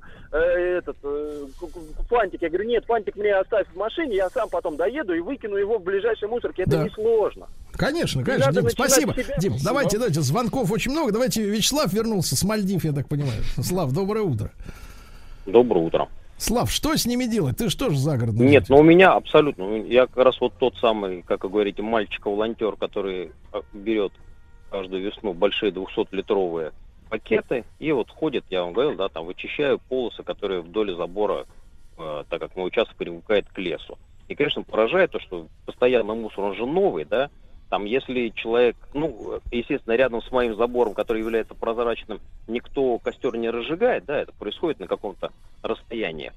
То, что на расстоянии выстрела я территорию контролирую. А дальше уже сложнее. Ну вот, и с одной стороны, я понимаю, вот все, что вы говорите, и вы, Сергей, и предыдущий звонящий, я понимаю, что это на самом деле невозможно реализовать, потому что дело не в том, что есть законодательная база или нет законодательной базы. Как только сознательные граждане зайдут на территорию правоохранительных органов, в скобочках, коррупционную составляющую, да, потому что в итоге появляется там, если волонтер типа нас вот и молодой человек, который звонил только что, мы готовы там просто человеку, во-первых, внушить, во-вторых, дать по мозгам, да. А когда появляется проверяющий, который за это получает деньги, естественно, он просто возьмет взятку. Не будем, Вячеслав, так упаднически, так сказать. Да. И я против формулировки на расстоянии выстрела. Товарищи, выстрелов. Сергей Стиллавин и его друзья. Друзья мои, так бьют тревогу Владимир Клитанин из Энгельса, Саратовской области, о том, что, я думаю, что в любом городе найдется человек, который присоединится, и не один, к Володе, да, с разговором о том, почему отдыхающие в диких зонах, да, которые никому не принадлежат юридически, да, находятся вдали от коммунальных служб, почему оставляют люди за собой мусор, да, как на них найти управу. Пессимистично посмотрел наш Вячеслав, да, а вот давайте Алексей из Дубны послушаем, может, у него есть действенный совет. Алёш, доброе утро. Доброе утро, Сергей Валерьевич. Я, знаете, что хочу сказать? Я вот тоже живу в городе, который стоит у нас на Волге, город Дубна. Вот, тоже вокруг есть и озера, и сама Волга, тоже много мест. У меня вот другое немножко мнение. Я вот не могу понять, бороться с ними, конечно, да, нужно, но это уже следствие. Вот почему можно же, вот у меня двое детей, я им объясняю с рождения, что мусор надо выкидывать в урну. Ответ простой, Леша, потому что у них были не такие родители, как ты. Просто у нас, знаешь, у нас простой. Вот, Лёш, просто у нас вдалбливается идиотское мнение о том, что человека должна воспитывать только семья. А если семья дрянь, кого она может воспроизвести? Кого? Понятно. Но вот и не понимаю, почему вот та же самая машина, действительно, зачем ты выкидываешь бутылку или там фантик в открытое окно, когда ты едешь в ней один? И ты можешь кинуть это на коврик, на пассажирское место, а потом приехать к себе куда-то там к подъезду и все это выкинуть в тот же контейнер. Я вот не понимаю, какая сложность. И самое ужасное, Леша, заключается в том, что это никак не связано с уровнем человеческого достатка, понимаешь? То есть это одинаково из гнилой «Жигулехи» могут выкинуть, и из дорогого «Порше» маникюренная ручка с папироской высунется и кинет этот хабарик. И вот непонятно в итоге. Еще Джана Стингрей 30 лет назад нам с экрана. Не надо мусорить, земля наш дом. И ничего не происходит. Вот все то же самое. 30 лет прошло. Да, согласен. Пришло сильное сообщение. Да, спасибо, Леша. Первый раз просто не крик, а предложение. Реально предложение. Человек пишет, что нам нужны дружинники природы, либо патрули леса. Вот, чтобы были с полномочиями, с зарплатой. Желательно, чтобы были вооружены. Нет, давайте по-другому говорить. Волк, санитар леса. Да, подходят к компании, вокруг лежит мусор, тут же их прищучивают. Желательно, чтобы с оружием, потому что компания, как всегда, обычно подвыпившая. Вот. Да, компания может быть вооружена розочками. Дружинник природы и лесной патруль. Вот. Да, лесной брат, так скажем. Да, давайте Игоря из Москвы послушаем. Игорь, доброе утро. Доброе. Может быть, удалось как-то в отдельно взятом месте навести порядок вам? Вот только что. Буквально только что. Иду с собачкой, а у меня в руках два пакетика с ее, так сказать, подарками. Донес до урны, бросил туда. Вот и весь рецепт. Все очень просто оказалось. Ну, кроме вашей собачки, знаете еще сколько вообще животного мира? У меня собачка такая за две сойдет. Поэтому она такая, как маленькая лошадка, наверное. Скажите, друг мой, а вы почему это делаете? Может быть, с другой стороны начать? Как вы дошли до того, что вы теперь ходите с пакетом? Кто вас сломал? По-моему, школа. Школа. По-моему, что-то такое в школе еще преподавали, что не надо гадить, надо бумажки куда-то бросать в урны, ну и даже бабушку через дорогу перевести. Вот как-то так, оттуда, по-моему, пошло. Хорошо, оттуда, да. Давайте Ирину из Санкт-Петербурга послушаем. Ирина, доброе утро. Да, здравствуйте. Я, конечно, опять тема окурков. Наверное, никто маяк не слушает и никто не внимает этому. Я езжу на машине, и, конечно, вот это безобразие. Вы знаете, у нас в этом году в Питере 2 месяца было совершенно жуткой жары. Трава выгорела так, что, как на юге, такого никогда у нас не было. И вот когда ты сидишь в машине за каким-то мужиком, едешь, я не знаю, там маникюрные ручки я не видела. В основном мужики выбрасывают. И настолько обидно, потому что в этом году так горели леса в Карелии, и там Якутия горит. В общем, даже перекрывали колу, и я уверена совершенно, что какая-то гадость выбросила этот окурок, который отлетел ветром, и загорелись эти леса. Понимаете, очень обидно, конечно, что творится у нас. Люди вообще не внимают. У меня предложение такое. Я слышу только по маяку. Я, конечно, слушаю, все станции не слушаю никогда. Но я никогда не попадала на других станциях, чтобы проходила вот такая какая-то реклама, что не бросайте, или вот такого обсуждения я не слышала. И у меня, когда мы с мужем путешествуем по стране, приезжаешь в какие-то регионы, у людей есть социальная реклама. Там рассказывают, как от инсульта, какие принимать меры. Там также проходит, может... Видела где-то, по-моему, в Воронеже о пожаре рекламу. Вот у нас в Питере и по центральным каналам такого нет. А вообще народ смотрит в основном центральные каналы. И вот этой рекламы вообще нигде никогда нет. Нужно ударить социальной пропагандой по почкунам, правильно? Хорошо, Ирина. Я считаю, хорошо. Да. Хорошо, Ирина, спасибо. Давайте Илью из Челябинска послушаем. Илья, доброе утро. Да, здравствуйте, доброе утро. Илья, что с ними делать? Ну, конкретно, я считаю, что нужно начать, по крайней мере, как я поступаю. То есть я, условно, приехал на какой-то пляж, где все загажено. В машине всегда находится пакетик, который я беру и просто-напросто собираю, очищаю, так сказать, территорию. Ну, знаете, иногда пример заразен, и, в общем-то, некоторые смотришь, тоже присоединяются, другая часть как-то это все хорошо, обходит. Хорошо, давайте попробуем, да. Из Салавата Раиль дозвонился, ему 36. Раиль, доброе утро. Здравствуйте. Друг мой, что делать, как... Мнение. Давайте. Так. Я понимаю, что всех людей не изменить. Все люди молодцы, кто-то убирается, а кто-то, конечно, вот как вы выразились, не очень хорошо поступает. Но нужно же, наверное, понимать всеобщую проблему. К примеру, в нашем городе есть городской пляж, который сейчас на реконструкции, и можно будет там отдохнуть. Но сама суть этого городского пляжа не увеличит пространство для отдыха, допустим. А население не такое маленькое. Ну, понятно, но некоторых просто именно тянет в дикую природу, чтобы не было никаких контролеров, чтобы было поменьше народа, да, чтобы никто ничего не видел, сидит там один, наяривает и очистки стряхивает. В общем, товарищи, я думаю, что действительно тема очень больная. Мы видим, что много очень звонков, сообщений, правильно? Угу, очень вот, конечно, каждый из нас может и даже, наверное, должен наводить порядок и чистоту, где он живет, но хотелось бы и социальной поддержки от общества в целом. Вот так.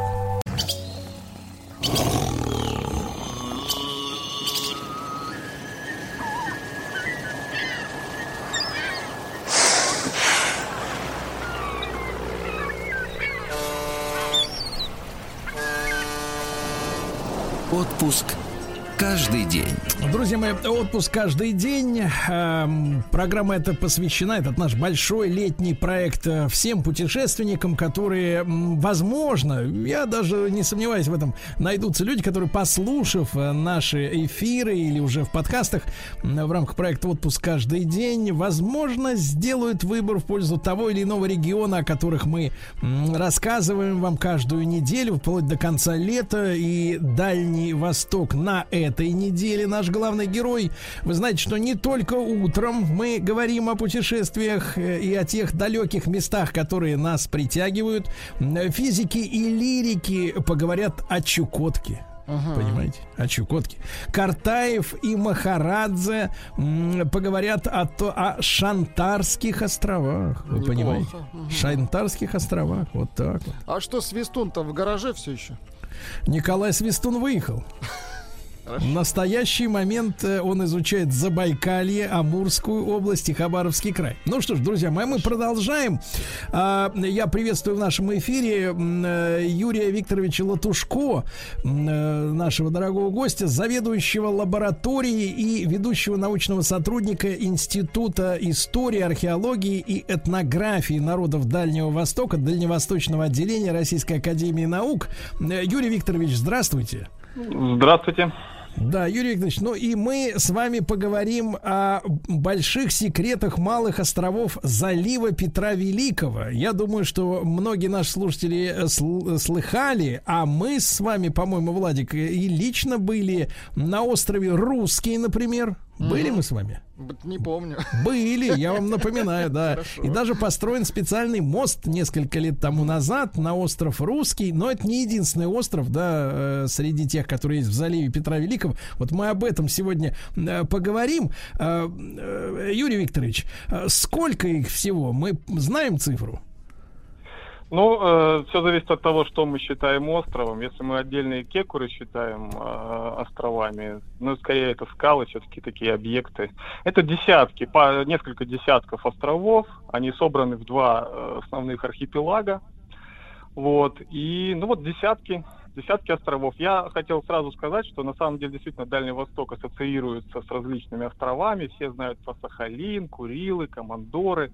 Ну вот буквально под боком, несколько южнее, всего пару десятков километров от города Владивосток, если мы выйдем в море, то мы увидим целую цепочку таких вот замечательных островов. Действительно, Русский всем известен, там университет, там мост. И на самом деле это самый нетипичный из этих островов, потому что он самый большой. Он порядка 100 квадратных километров, довольно-таки огромный. Но там есть небольшие островки, 4-5 квадратных километров и меньше. И тем не менее они весьма интересны и уникальны с точки зрения развития живой природы и истории человека в данном регионе. А вот мелкие острова или скалы вы назвали словом «кекуры». Да, есть такой термин, это торчащая из воды такая скала, столбовидная, как правило. Вот, я думаю, многие представляют, они есть и на Камчатке у нас, вот три брата знаменитые на входе в Авачинскую бухту, ну и вот у нас такие же тоже есть. А какой высоты они достигают, эти столбы из-под воды? Ну, специально не измерял, но это десятки метров бывает. Десятки метров, да? Когда мы вот можем говорить об открытиях этого архипелага островного? Вот кто, кому принадлежит первенство? Ну, да, это Это отдельная большая интересная история, если мы берем именно историческое время, потому что я думаю, что открыли-то его довольно древние люди, об этом, может быть, тоже поговорим. А вообще, вот, допустим, мой любимый вопрос, особенно к студентам, в честь какой императрицы названы острова? Напомню, что северные, ближайшие к городу острова, объединены в архипелаг императрицы Евгении. Как правило, все пытаются припомнить какую-нибудь русскую императрицу Евгению и не припоминают. На самом деле, это императрица... А французская – это жена Наполеона III, в честь которой, собственно говоря, и были названы эти острова, потому что право первооткрытия этих островов принадлежало все-таки французским морякам. В самом начале 50-х годов 19 века это произошло, они описали и нанесли на карту в 1855 году эти самые острова. Ну а впоследствии их уже изучали русские моряки-путешественники, и я могу сказать, что почти все названия, так или иначе, связаны либо с названием исследовательских судов, либо с названием, с фамилиями исследователей, собственно, моряков русских, которые описывали эти самые острова. Ну, например, остров Стенина и так далее. Да. Юрий Викторович, ну, наверное, в этой связи нужно напомнить, поскольку вот вы упомянули французов, да, там, так сказать, Наполеона III, а в принципе-то вот эти земли, я имею в виду саму континентальную часть, да, Владивосток, и рядом же Китай находится уже. Когда эти земли стали подчиняться уже русской короне? Ну это Приморье само отошло после Пекинского договора, как вы знаете, 1860 года. Хотя исследования проводились еще в 50-е годы и активно как раз после Айгуньского трактата, Тиндзинского трактата, которые подписывались в конце 50-х годов. Ну и большую роль Невельской, естественно, Невельскому он принадлежит, который организовывал не только сплавы по Амуру, но и обследование береговой линии. Ну и в более последнее время тоже. Были ли эти острова обитаемыми вот в древности, и кто там жил? Вот, на самом деле в древности эти острова были хорошо известны. Мы проводили несколько сезонов, значит, археологические, географические обследования на этих островах. Единственный вопрос, который долгое время волновал ученых, были ли там постоянные поселения, или это были такие сезонные стоянки рыболовов. Вот на острове Рикарда, в частности, мы открыли несколько памятников, и, как оказалось, что мы открыли даже не временное поселение, не сезонное поселение временное, а постоянное. Это памятники Рикарда 4 и Рикарда 5. Связаны они с янковской археологической культурой. Культура названа в честь Михаила Ивановича Янковского, известного предпринимателя и естествоиспытателя, который у нас тут хорошо известен на юге Дальнего Востока, в Владивостоке. Вот, значит, что это за культура-то была? Янковцы – это вообще отдельная большая научная проблема, потому что, например, исследования последних лет по генетике показывают там наличие гаплогруппы N1. Я несложно изъясняюсь, значит, объясню, про что я говорю. Эта гаплогруппа возникла в Юнане примерно 12-15 тысяч лет назад. Но отсюда многие теории. Они, кстати, рождались и выдвигались не только современными учеными, но и в 19 веке. Там Штернберг теорию выдвигал, австрийского происхождения местного населения. Но это так и не так. Потому что, по сути, если мы говорим о мужской гаплогруппе, то мы понимаем, что это как бы то, что достается от охотников бродячих, которые бродили различными, значит, маршрутами и так или иначе могли здесь оказываться. А вот митохондриальный маркер здесь более древний, и он у нас имеется и, значит, в окрестных территориях вплоть до там Якутии, Монголии и так далее. Это такое интересное было население. Значит, если не вдаваться в очень сложные по подробности, то, скорее всего, данный тип образовался уже здесь как локальная адаптация. Наследовал бойсманской культуре, сейчас я вам буду сложные вещи говорить, но можно легко погуглить. И в основном это были такие рыбаки, охотники на морзверя, и значительную часть их диеты составляли вот те самые морепродукты. Климат в то время, когда они жили, это порядка... А это мы о каком времени говорим? А вот мы говорим о рубеже 2-1 тысячелетия до нашей эры. Это 3-500 лет назад. Вот. Это период был более теплый, Здесь у нас термофильные породы, росли деревьев, рыбы более южные, мы просто находим их останки. Вот. И, соответственно, эти острова подходили для обитания длительное время. У нас есть сезонные поселения. Вообще, как мы понимаем, что это постоянное поселение и сезонное? Постоянное мы видим как бы такую как бы клон. У нас есть зимнее поселение, потому что господствующие ветра дуют в одном определенном направлении зимой и в другом летом. И мы видим такую же аналогичную зимовку, то есть летник и зимовку. Вот, и поэтому мы видим две этих самых. Кроме того, вот интересный факт, может быть, интересно будет слушателям. Мы провели анализ и увидели там на памятнике более поздние культуры, раннего средневековья, культура махе. Сейчас я опять буду сложные слова говорить. Вот, культура... Так, давайте так. Мы перезвоним на самом интересном месте культура махе. Так, давайте, товарищи, я напомню, что на связи с нами Владивосток, правильно? Абсолютно. Вот, и в эфире интереснейший докладчик Юрий Викторович Латушко, заведующий лабораторией, ведущий научный сотрудник Института истории, археологии и этнографии народов Дальнего Востока, Дальневосточного отделения Российской Академии Наук. Видите? Угу. Вот, ну сейчас мы восстанавливаем нашу связь. Ну, видите, Владик, ваши предки жили там и 3,5 тысячи лет назад. Очень хорошо. А интересно, где ваши предки жили 3 тысячи лет назад? У нас с вами разные гапологруппы. Вот. Я понял. Кстати, хороший термин, емкий, да, и доступный, как оказалось. Да. Мы пытаемся наладить нашу связь вновь, так, да, с нашим. Так, давайте послушаем. Так, Юрий... на каком месте я пропал? Юрий на Викторович, самом интересном. Да, давайте слово похожее на махе. Да, махе, давайте, махе. Это уже мы к средним векам переходим. Мы выяснили, что древние охотники палеометалла, периода палеометалла, жили там постоянно, и в более позднее время, в раннем средневековье, туда проникают люди культуры махе. Махе, что такое вообще, что это за культура такая? Она у нас распространена и по Амуру, и по Уссури, то есть на Дальнем Востоке в самых разных местах. В китайских источниках упоминается 7 родов или 7 племен больших, на самом деле, может быть, и было даже больше. Вот. Махэ можно дословно перевести как речники. Эти люди жили, адаптация их шла по берегам рек дальневосточных, Амура и его притоков, в основном правых, но не только. Вот, соответственно, эти культуры уже были другие, они были в основном, значит, они были коневодами, они были сельхозпроизводителями, да, они выращивали там проса и другие культуры, в отличие от более раннего периода рыболовов и собирателей моллюсков.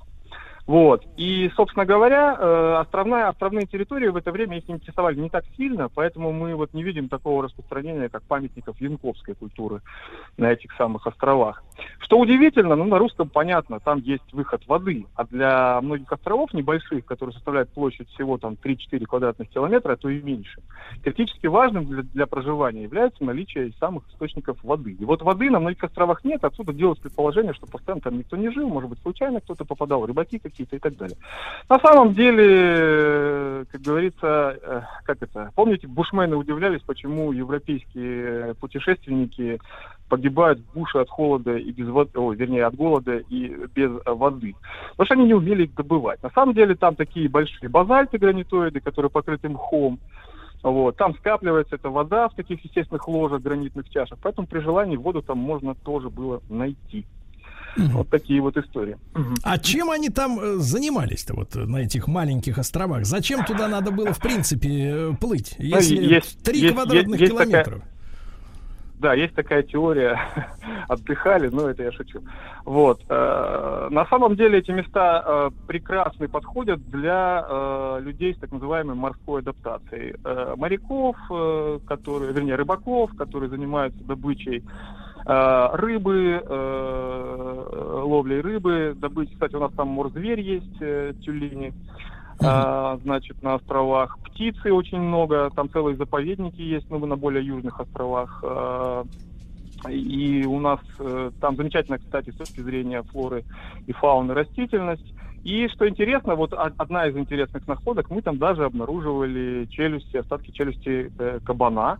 Mm-hmm. Вот, вполне вероятно, что даже и они использовали, и, значит, кабан сам туда переплыть, конечно, не мог.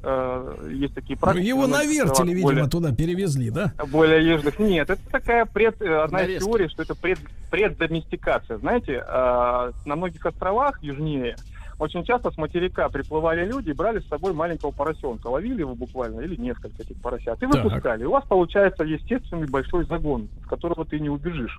Mm-hmm. И вот, соответственно, эти несчастные кабанчики или счастливые, не знаю, откармливались, и осенью устраивалась большая охота на этих самых уже подросших поросят. Прекрасно. Вот прекрасно. Так вот делался первый шаг последующей доместикации к одомашниванию. Угу. Да, Юрий Викторович, а сейчас существует ли на этих островах туризм? Ну, про остров Русский мы знаем, да, уже достаточно много, и сам там лично бывал. Вот. А вот остальные острова, насколько они не тронуты и как там вот с туристами обстоят дела? Эти территории, я помню еще маленький, когда был советского времени, всегда пользовались популярностью для таких вояжей на лето, на несколько дней, на катере, лодке или еще что-то. В принципе, там народа... дикарями, да. Тогда, что в Советском Союзе, турфирм особых не было, которые организовывали эти туры. Вот. В целом, можно сказать, что вот регулярное сообщение существует с тремя островами. Это Русский, там мост, это остров Попова, немножко южнее, и остров Рейники. Вот. Более южные острова, такие как остров Рикарда, например, через Амурский пролив он там проходит, который разделяет Амурский залив и Уссурийский. Вот. Там уже постоянного нету, но сейчас организуются различные туры туда.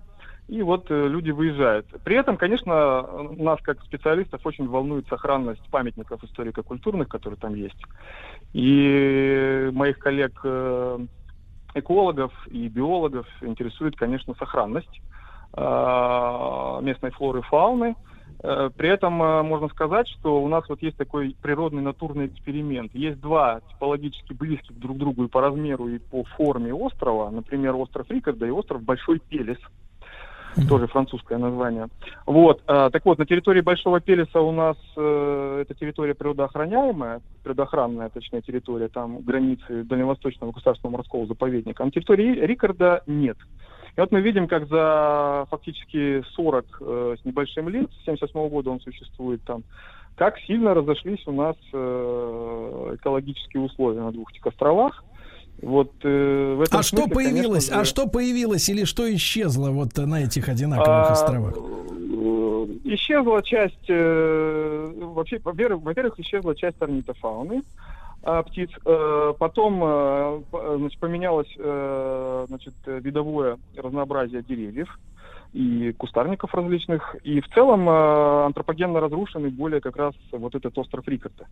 При этом мы видим, насколько быстро у нас восстанавливаются ландшафты. Они восстанавливаются природные, но уже очень сильно измененные. То есть в этом смысле мы, наверное, не можем говорить о том, что ландшафт острова Рикарда аутентичен тому, что когда-то могли видеть люди, а вот на острове Большой Пелес у нас, в общем-то, более-менее сохранились вот эти вот исходные исторические какие-то виды. Хотя, конечно же, и ввиду климатических колебаний в течение истории они могли меняться. Например, название острова Большой Пелес, это лысый остров. Вот действительно, французы его видели как остров, который лишен практически высоких растений, деревьев. Сегодня, несмотря на то, что есть, конечно, островные факторы вот эти вот адаптации, там у нас деревья становятся такие вот, вы, наверное, представляете, такие изогнутые, многоствольные, ветвящиеся, такие на кустарники больше похожие, да. Вот. Но, тем не менее, сегодня более теплый немножко период, чем в 19 веке. Мы видим, что у нас появляются там липы, например, более теплолюбивые, или какие-то другие растения. Вот. Поэтому, в общем, на самом деле поддержание этого баланса – это целая наука, и если, конечно, люди приходят просто на острова и пользуются, некультурно ими, это всегда наносит большой ущерб. Я думаю, что тут дело за воспитанием, наверное. Да, друзья мои, мы сегодня, Юрий Викторович, и призывали в теме дня к тому, чтобы беречь свою природу, да, чистоту, свой дом, а для этого, конечно, в первую очередь надо ощущать землю, на которой живешь, своим личным домом. Спасибо вам большое, Юрий Викторович. Юрий Латушко с нами был на связи, ведущий научный сотрудник Института истории, археологии и этнографии народов Дальнего Востока. Продолжим наш разговор о Дальнем Востоке после новостей.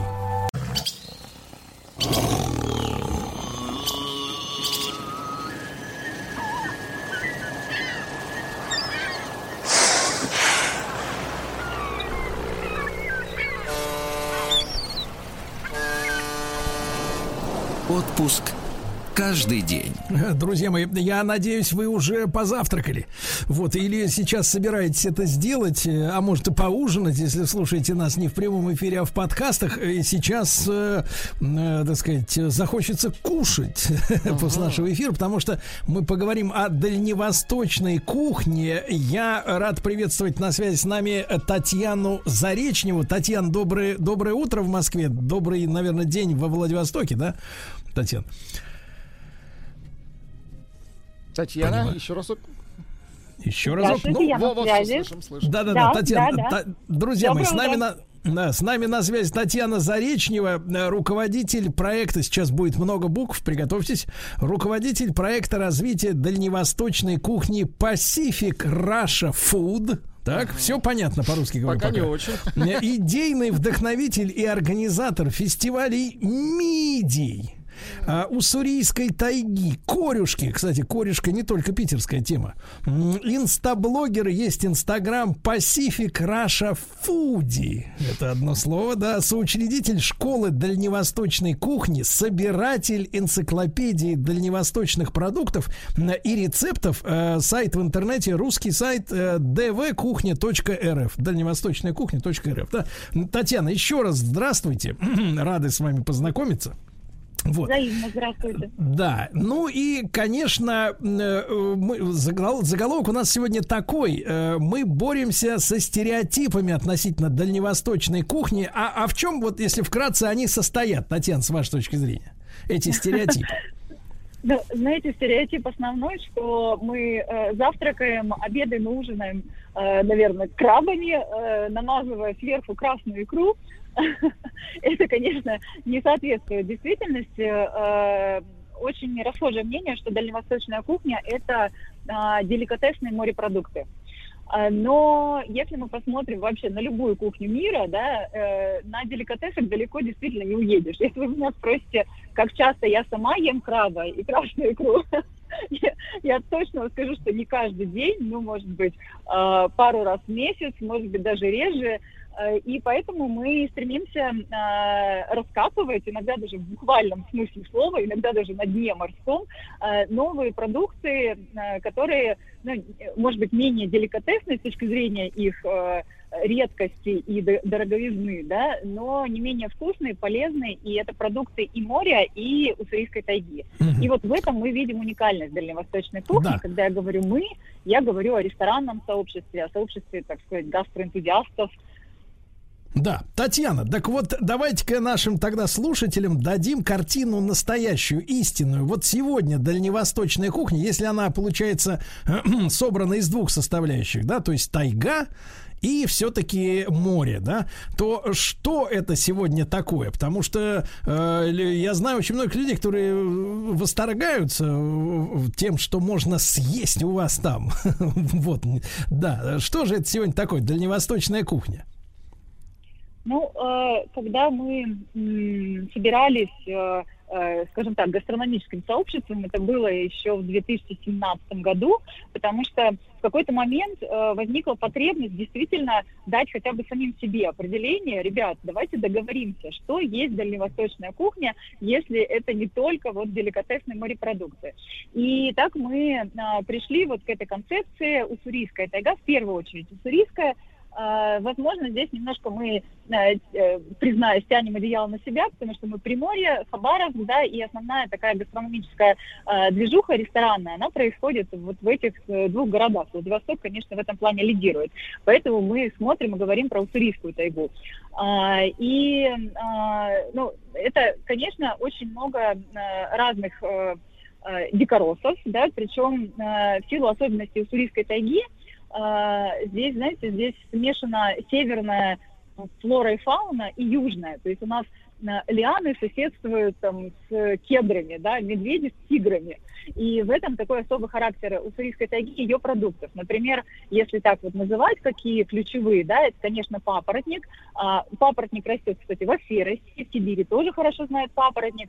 Но я, например, для себя, когда начала заниматься всей этой историей, погружаться с удивлением, узнала, что у нас, ну, не один вид папоротника, у нас их как минимум 3 съедобных, хотя в обиходе присутствует только один, да. Погодите, есть, погодите, Татьяна, да, а зачем вы едите папоротник? Как зачем? Это вместо спаржи. А погодите, а вы что вы едите-то у папоротника? Ну, у меня вот растет несколько кустов, наверное, это деликатес, пора подрезать уже, да? Ну, его подрезают в мае, когда он молодой, только вот молодые рахиты появляются из-под земли и едят, конечно, вот эти вот нежные побеги. И я не зря сравнила его со спаржей, потому что один из видов папоротника, у нас есть папоротник орляк, папоротник осмунда и папоротник страусник, который почти никому не известен, но его хорошо знают наши соседи, японцы. И, в общем-то, для того, чтобы понять, что это такое и как с ним разобраться в гастрономическом плане, мне пришлось гуглить японский интернет и искать японские рецепты. Благо, я немножко учу японский, и поэтому мы таким образом вот разобрались. Татьяна, правильно ли я понимаю, что это нечто среднее между гарниром и закуской? Ну, вот... Да, наверное. Из папоротника делают закуски, причем это наследие такое сахалинских корейцев. Они вообще, мы очень много заимствовали от корейцев и от японцев, и от азиатов, ну вообще от наших ближайших соседей азиатов, да, в подходах к дальневосточной кухне. И, конечно, острый папоротник, острая закуска из папоротника – это то блюдо, которое, ну, является знаковым. И да, это скорее такая закусочная история. Так. А еще есть ключевое блюдо папоротник со свининой, да, тоже его готовят, и должна готовить, уметь любая хозяйка на Дальнем Востоке, я считаю. Если дальше перечислять тайгу, ну, дикое мясо в меньшей степени, если мы говорим про Приморье и Хабаровский край, да, потому что здесь у нас не так все это еще, к сожалению, развито, поэтому мы делаем акцент вот в ближайшем фестивале тайги все-таки на ягодах и дикорос. Лимонник я вам еще назвала. Есть такая ягода, которая у нас почему-то называют кишмиш. Хотя кишмыш это, в общем-то, там на юге России, на западе, да, это скорее принято считать, что это виноград, но на самом деле это маленькие лысые киви. Маленькие лысые киви. Да. Татьяна, а вот вы, поскольку занимаетесь также исследованием, да, собиранием и ведете школу дальневосточной кухни, вот вы сами лично за последние годы какие сделали для себя открытия, которым вот вы удивились? Вы знаете, открытия каждый день, но, наверное, больше всего меня удивило то количество ракушек, которое у нас есть, вот если говорить про Приморский край, потому что так можно перечислять, такие расхожие, да, устрицы, мидии, гребешок, ну, на этом, в принципе, у среднестатистического человека все заканчивается. А есть такая ракушка, которая прекрасно известна в Азии, буидак. Она похожа, как бы вам сказать, на хобот слона. Я думаю, тот, кто был в Азии, поймет, о чем я говорю. И у нас есть 2 таких подвида с очень красивыми названиями: панопа и зерфея. И когда мне знакомые водолазы просто: Тань, мы тут вот нашли такую штуку, хочешь попробовать, да? Я когда попробовала, я поняла, что с тех пор буидаки – это мои любимые ракушки именно в гастрономическом плане. Их можно просто есть сырыми, и это совершенно ни с чем не сравнимо. Погодите, вот это, то есть такое, внутри ракушки хобот стоит, да, там у него, так сказать? Нет, он из нее вылезает. Вылезает хобот. А, хобот вылезает. Послушайте, а как с точки зрения питательности, да, какой-то, и вообще целесообразности есть этот хобот, вот этот подводный, что он человеку дает? Я знаю, что у вас есть вот хэштег в вашем блоге «Еда-лекарство». Вот этот вот хобот, он лечит человека от чего-нибудь? Ну, напрямую. Вообще еда, в принципе, лечит, да, особенно если ее правильно готовить и делиться людьми хорошими. Но вообще мы считаем, что дальневосточная кухня – это кухня суперфудов, потому что даже вот из тех, что я вам успела перечислить, немногих продуктов, да, лимонник, он работает с давлением, кишмиш, он рекордсмен по содержанию витамина С. Ну, все ракушки, в принципе, это очень ценный и чистый белок, да. Допустим, есть такая ракушка анадара, которую у нас называют кровянкой. Так вот, она чудо-средство для очень многих заболеваний, связанных с кровеносной системой. И, ну, в общем, куда ни ткни, я уже молчу про трепанг, да, потому что трепанг считается, наверное, самым целебным продуктом. И его сложно приготовить, ну, как вот, если брать просто как продукт, который поесть, ну, сложно сказать, вкусно ли это или невкусно, да, но когда ты понимаешь, что требанк обладает настолько регенерирующими свойствами, что его разрез на три части, да, то у вас через несколько, там, какое-то время получится три самостоятельных особи. Я знаю людей, которые трепангом на меду вылечивали язву желудка. Есть у нас такое блюдо, опять же, классическое в дальневосточной кухне, это пятиминутка из трепанга. Трепанг нарезается на тонкие такие полосочки и запаривается кипятком, ну, потом можно соевым соусом. И вот это вот как раз, если мы говорим про еда-лекарство, то это оно. Так, потому что, Татьяна, я почему уточнил, что вот в европейской традиции, да, где там принято обязательно устраивать возлияние брютом, вот, как говорится, полировать устрицы, да, там речь все время идет только про потенцию.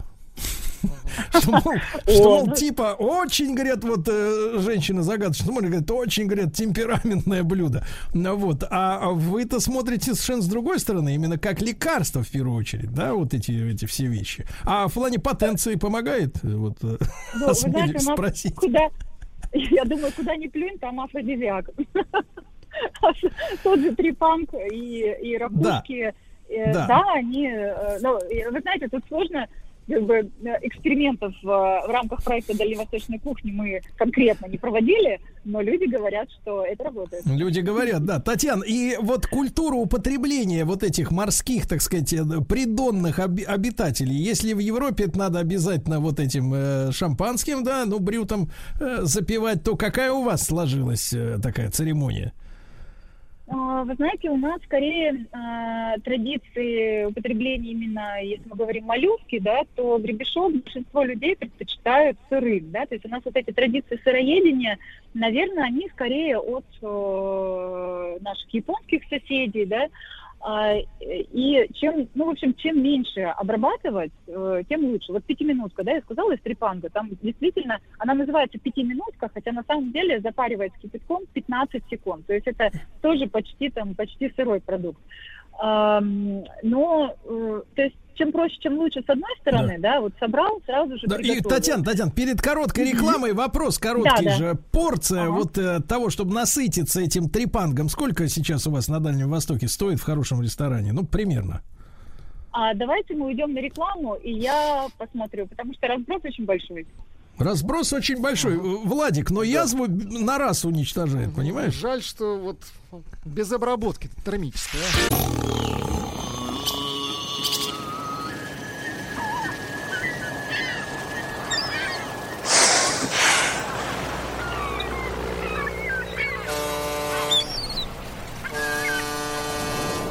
Отпуск каждый день. Итак, друзья мои, мы сегодня о дальневосточной кухне говорим. С нами на связи Татьяна Заречнева, руководитель проекта развития дальневосточной кухни Pacific Russia Food. Понимаете, да?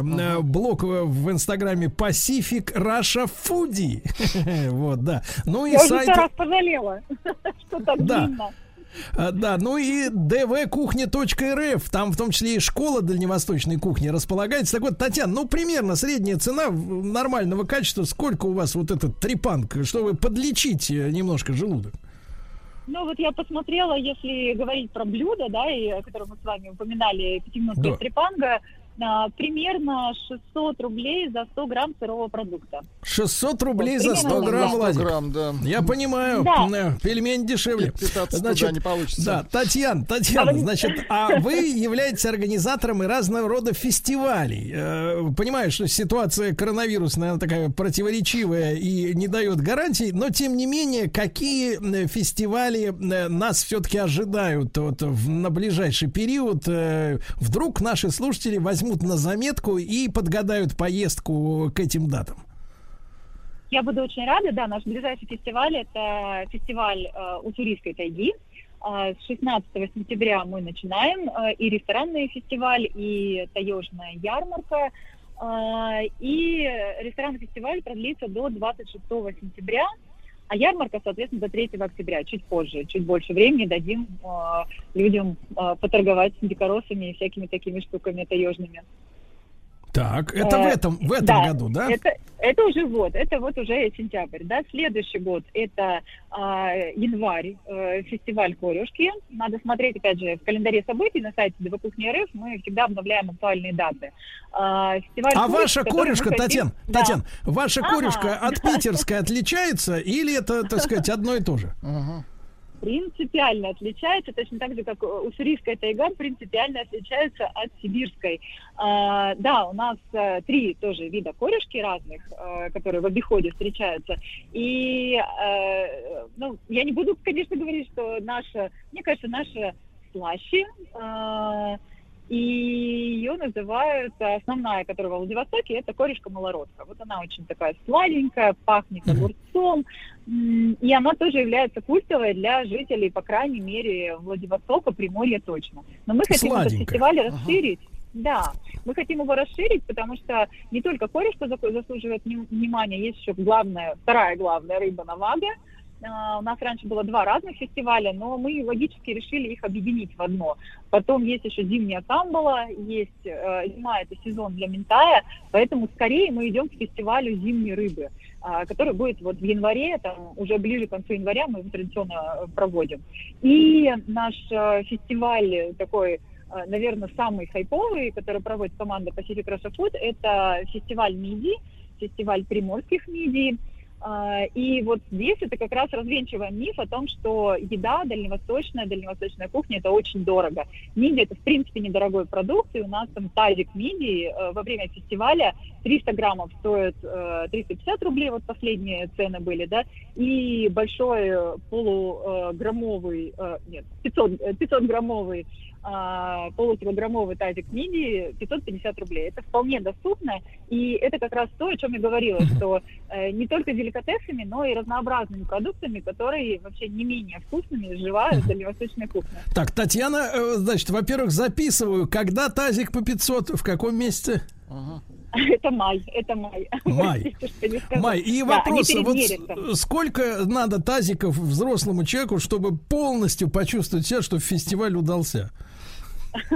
Вы знаете, у нас фестиваль идет примерно 11 дней, да, иногда 2 недели.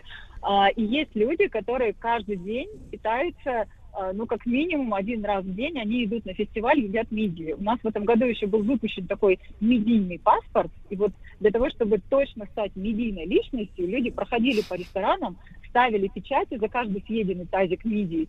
И, в общем, у них такой теперь документ, официально удостоверяющий, что они всем сердцем за дальневосточную кухню. То есть у вас есть несколько мидийных людей, да, по улицам. И вот Владик скромничек, а я от него имени задам вопрос.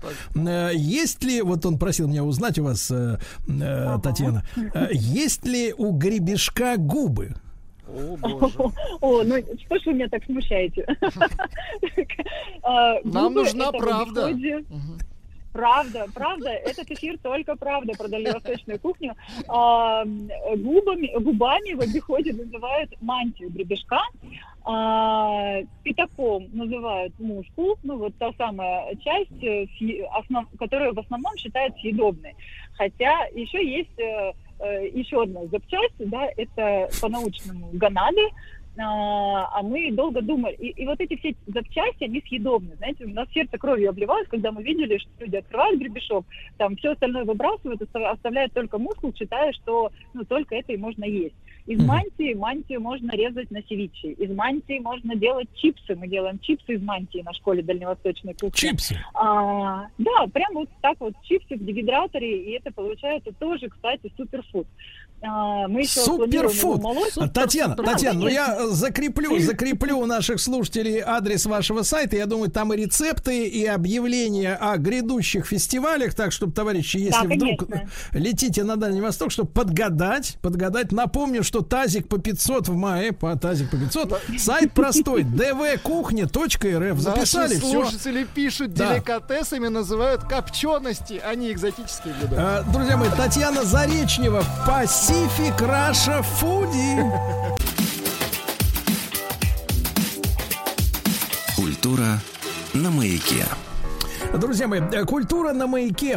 Лето как-то быстро пролетело, и пришла пора обсудить нам завершение музейно-выставочного сезона в Третьяковской галерее. Все вы знаете, что Третьяковская галерея — одна из главных культурных достопримечательностей нашей столицы. Это музей национального искусства России, который отражает уникальный вклад нашей страны в мировую культуру. Музей известен своей богатой коллекцией, многообразием представленных идей. И, казалось бы, совсем недавно, в начале лета, мы говорили о масштабном международном проекте, о выставке под названием «Мечты о свободе. Романтизм в России и Германии». Проект завершился 8 августа. Совсем недавно. Сейчас мы подробнее узнаем об итогах проведения выставки, о планах на новый сезон. Поговорим о том, какие мероприятия обязательно стоит посетить уже осенью, наверное, и зимой.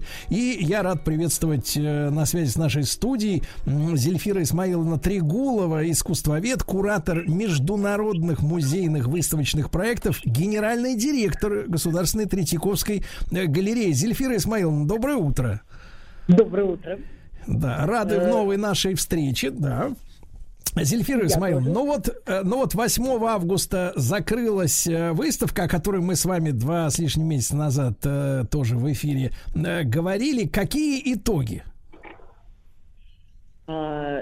Итоги, я думаю, весьма внушительные. Речь не только о количестве посетителей.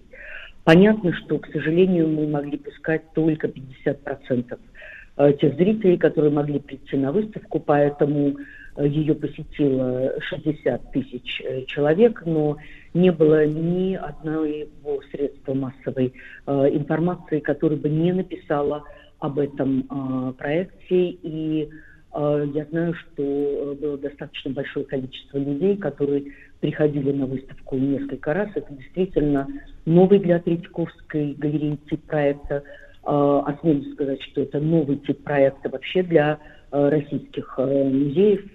И это первая попытка состыковать русский и немецкий романтизм и показать рождение в начале XIX века именно в России, в Германии, новой концепции творчества, той концепции, внутри которой мы до сих пор живем. И, конечно, эта выставка, помимо уникальных работ и собраний 35 российских и немецких музеев, в первую очередь Третьяковской галереи и Государственного художественного собрания Дрездена, это еще и пример фантастического сотрудничества, фантастического, в особенности с учетом современной пандемийной ситуации, с одним из величайших современных архитекторов, Даниэлем Лебескиндом, который стал полноправным соавтором этого проекта. Никогда еще ни один российский музей не работал с архитектором такого масштаба, и никогда не создавалась такая сложная и интенсивная выставка, которая действительно требовала нескольких проходов, где романтизм России и Германии состыковывался с работами самых выдающихся современных художников, которые продолжают размышлять над теми идеями, которые были предложены немецкими романтиками. Ну и для нас была огромная честь, что эту выставку посетил президент Российской Федерации Владимир Владимирович Путин. Для меня было большой честью провести его по этой выставке, которая вызвала у него живейший интерес. И понятно, что осуществить такой масштабнейший проект мы смогли, только понимая, что мы должны все преодолеть, вопреки всем подливийным обстоятельствам, вопреки тому, что сегодня очень сложно находить деньги, и поэтому страшно признательны и Сбербанку, поддержавшему выставку в Москве, и фонду Алишера Усманова «Искусство, наука, спорт», который поддерживает выставку в Дрездене 1 октября в тех же декорациях Либескинда, но совершенно по-иному выстроенных. Выставка откроется в Дрездене. Для всех нас завершился какой-то важнейший этап в таком нашем внутреннем развитии, и мы понимаем, что нам удалось взять какую-то очень высокую планку. Меня надо перебивать, потому что про эту выставку я могу говорить до бесконечности. Хочу еще. Ну, как же я могу перебивать женщину? Зельфира Исмаиловна, но наверняка вы знакомились, да, с отзывами не журналистов, которые специализируются на искусстве, не своих коллег, не телевизионщиков, а вот читали наверняка отзывы тех, кто как раз пришел, вот простых людей, да. Вот общее ощущение, вы достигли цели, то есть вы смогли этой выставкой людям объяснить то, что хотели?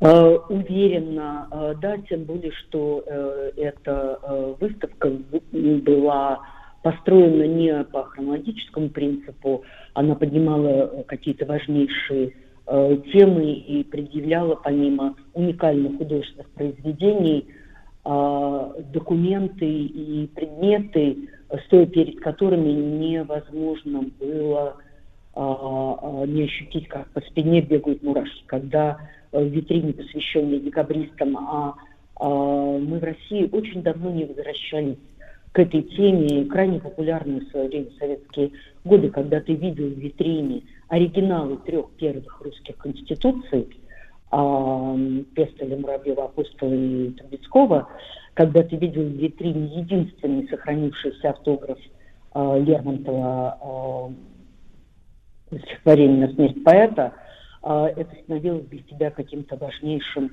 опытом, и ты, конечно, понимал, что вся эта проблематика, она не ушла в прошлое, это то, внутри чего мы сегодня живем, и я думаю, что очень многие люди это понимали, и это подтолкнуло огромное количество людей задуматься о многих глобальных вопросах, о которых они раньше не задумывались.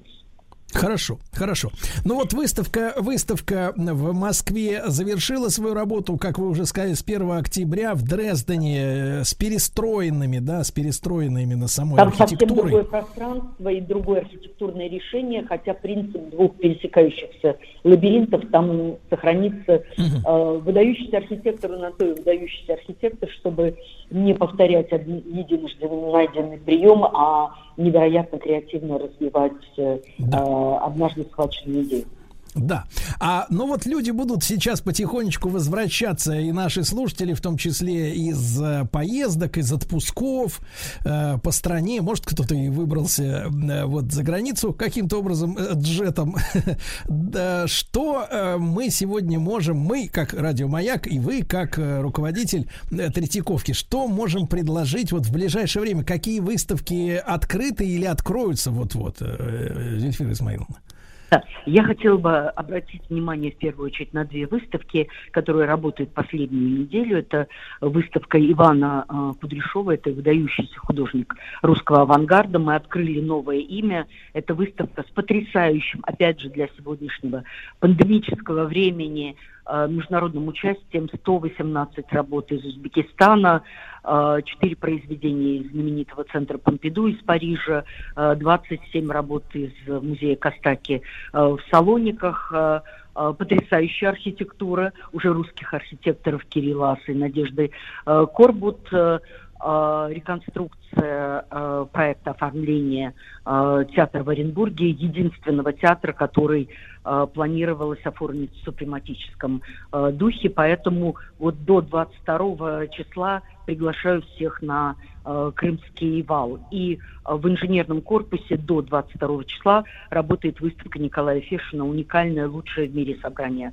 работы этого художника, хранящееся в Казани, последнюю неделю показывается в Москве. И до 19 сентября в основном здании Третьяковской галереи в Лаврушинском переулке продолжает работать работу восхитительная выставка Александра Бенуа и его «Мир искусства». Всем, кто ее не видел и кто любит «Серебряный век», «Мир искусства», Бенуа, Сомова, Лансере и многих других художников этого времени приглашаю в залы в Лаврушинском переулке. Ну и ближайший сезон, он начинается у нас 7 сентября с открытием выставки Юрия Пименова.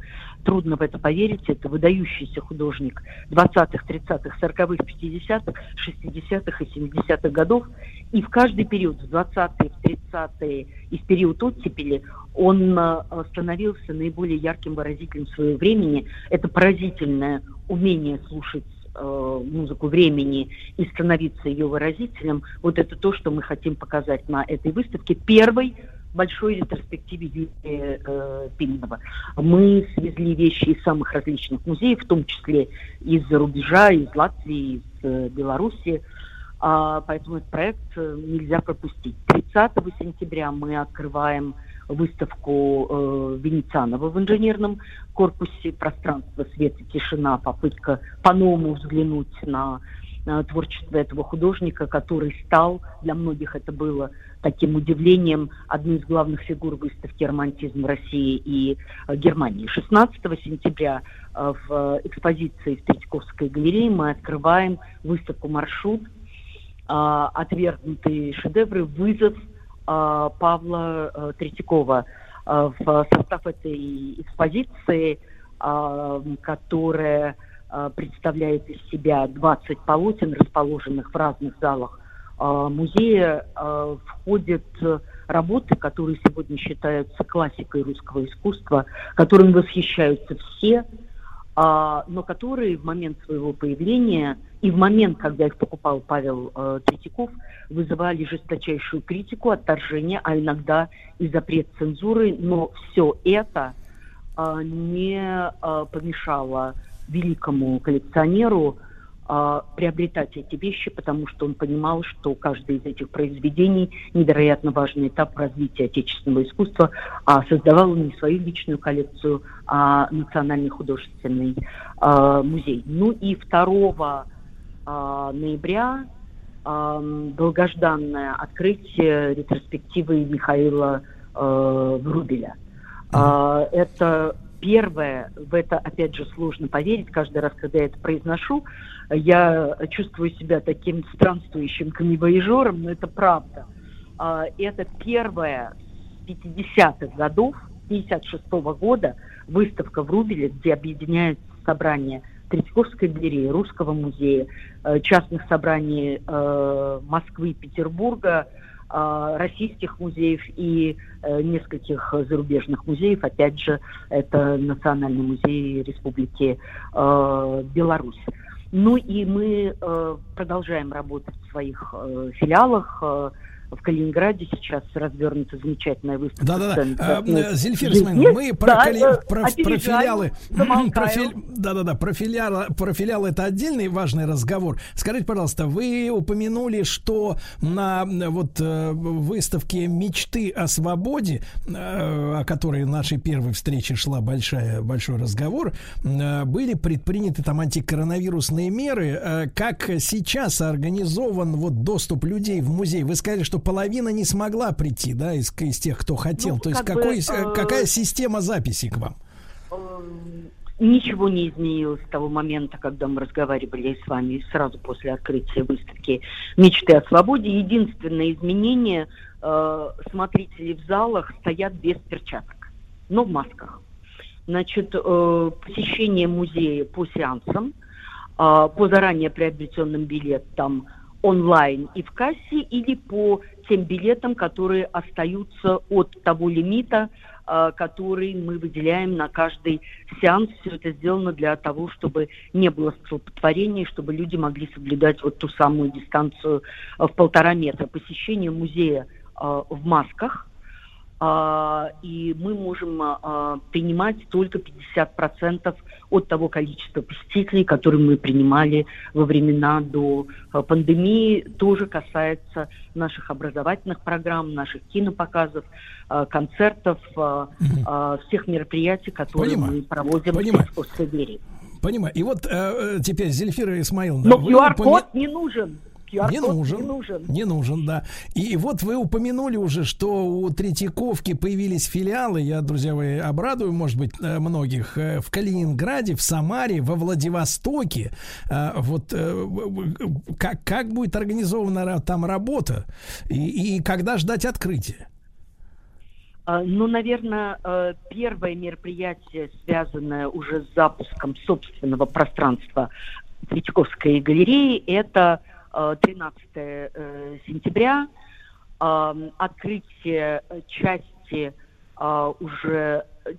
пространства в знаменитом здании фабрики кухни в Самаре, где разместится филиал Третьяковской галереи, который полностью должен открыться в середине следующего года или осенью следующего года. А сейчас мы представляем те пространства, которые прошли реконструкцию. Это потрясающая архитектура.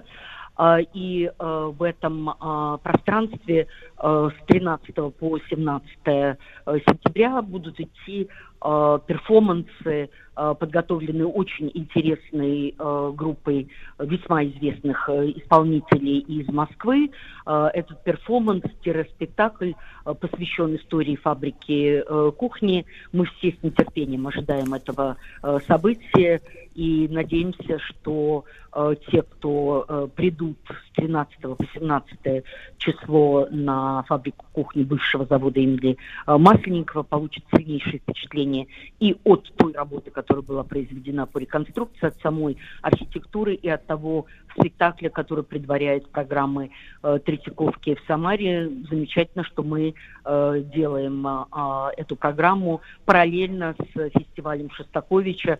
Вообще приглашаю всех в Самару на эти 10 дней, потому что помимо того, что представляем мы, там будут совершенно замечательные гастроли ведущих московских солистов и исполнителей с участием Юрия Башмета, балета Большого театра. В общем, Самара на эту сентябрьскую неделю действительно станет одним из важнейших культурных центров страны, на что и нацелено создание там филиала Третьяковской галереи с обширными выставочными и образовательными программами. Да. Во Владивостоке в преддверии экономического форума мы открываем новую для нас историю, проект «Третьяковка в движении». Это специальный павильон, который создан на набережной в центре города.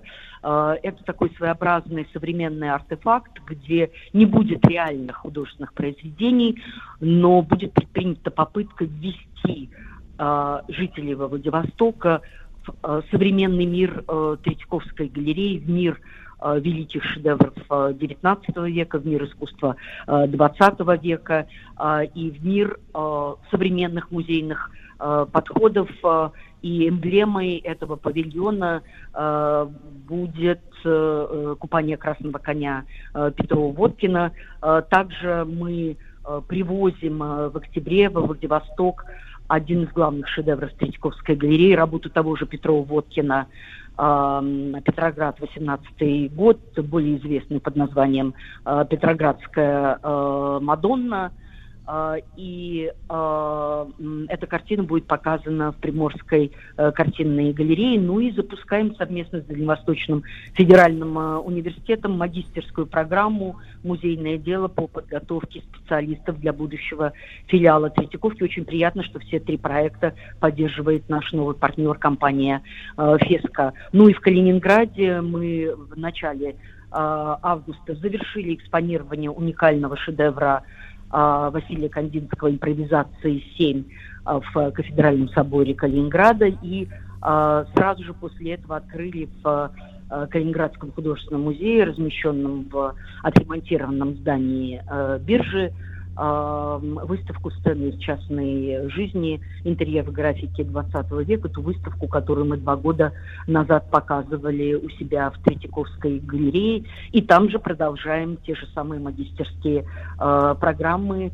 Создаем попечительские советы, как было создано в Самаре, будем создавать в Калининграде. В общем, работаем. И все это движется действительно, на наш взгляд, в очень правильном направлении. Мы все время заявляем о своем присутствии и образовательными программами, и участиями в выставках и экспозициях тех музеев, которые там существуют. Это прекрасно. Друзья мои, с нами была Зельфира Исмаиловна Трегулова, искусствовед, куратор международных музейных выставочных проектов, генеральный директор Государственной Третьяковской галереи. Вся подробная информация, ну и билеты, и все расписание на сайте третьяковгалери.ру по-английски. Ну и я завидую уже Самаре и сентябрю.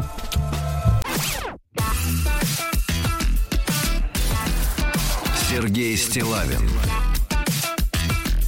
Его друзья на маяке.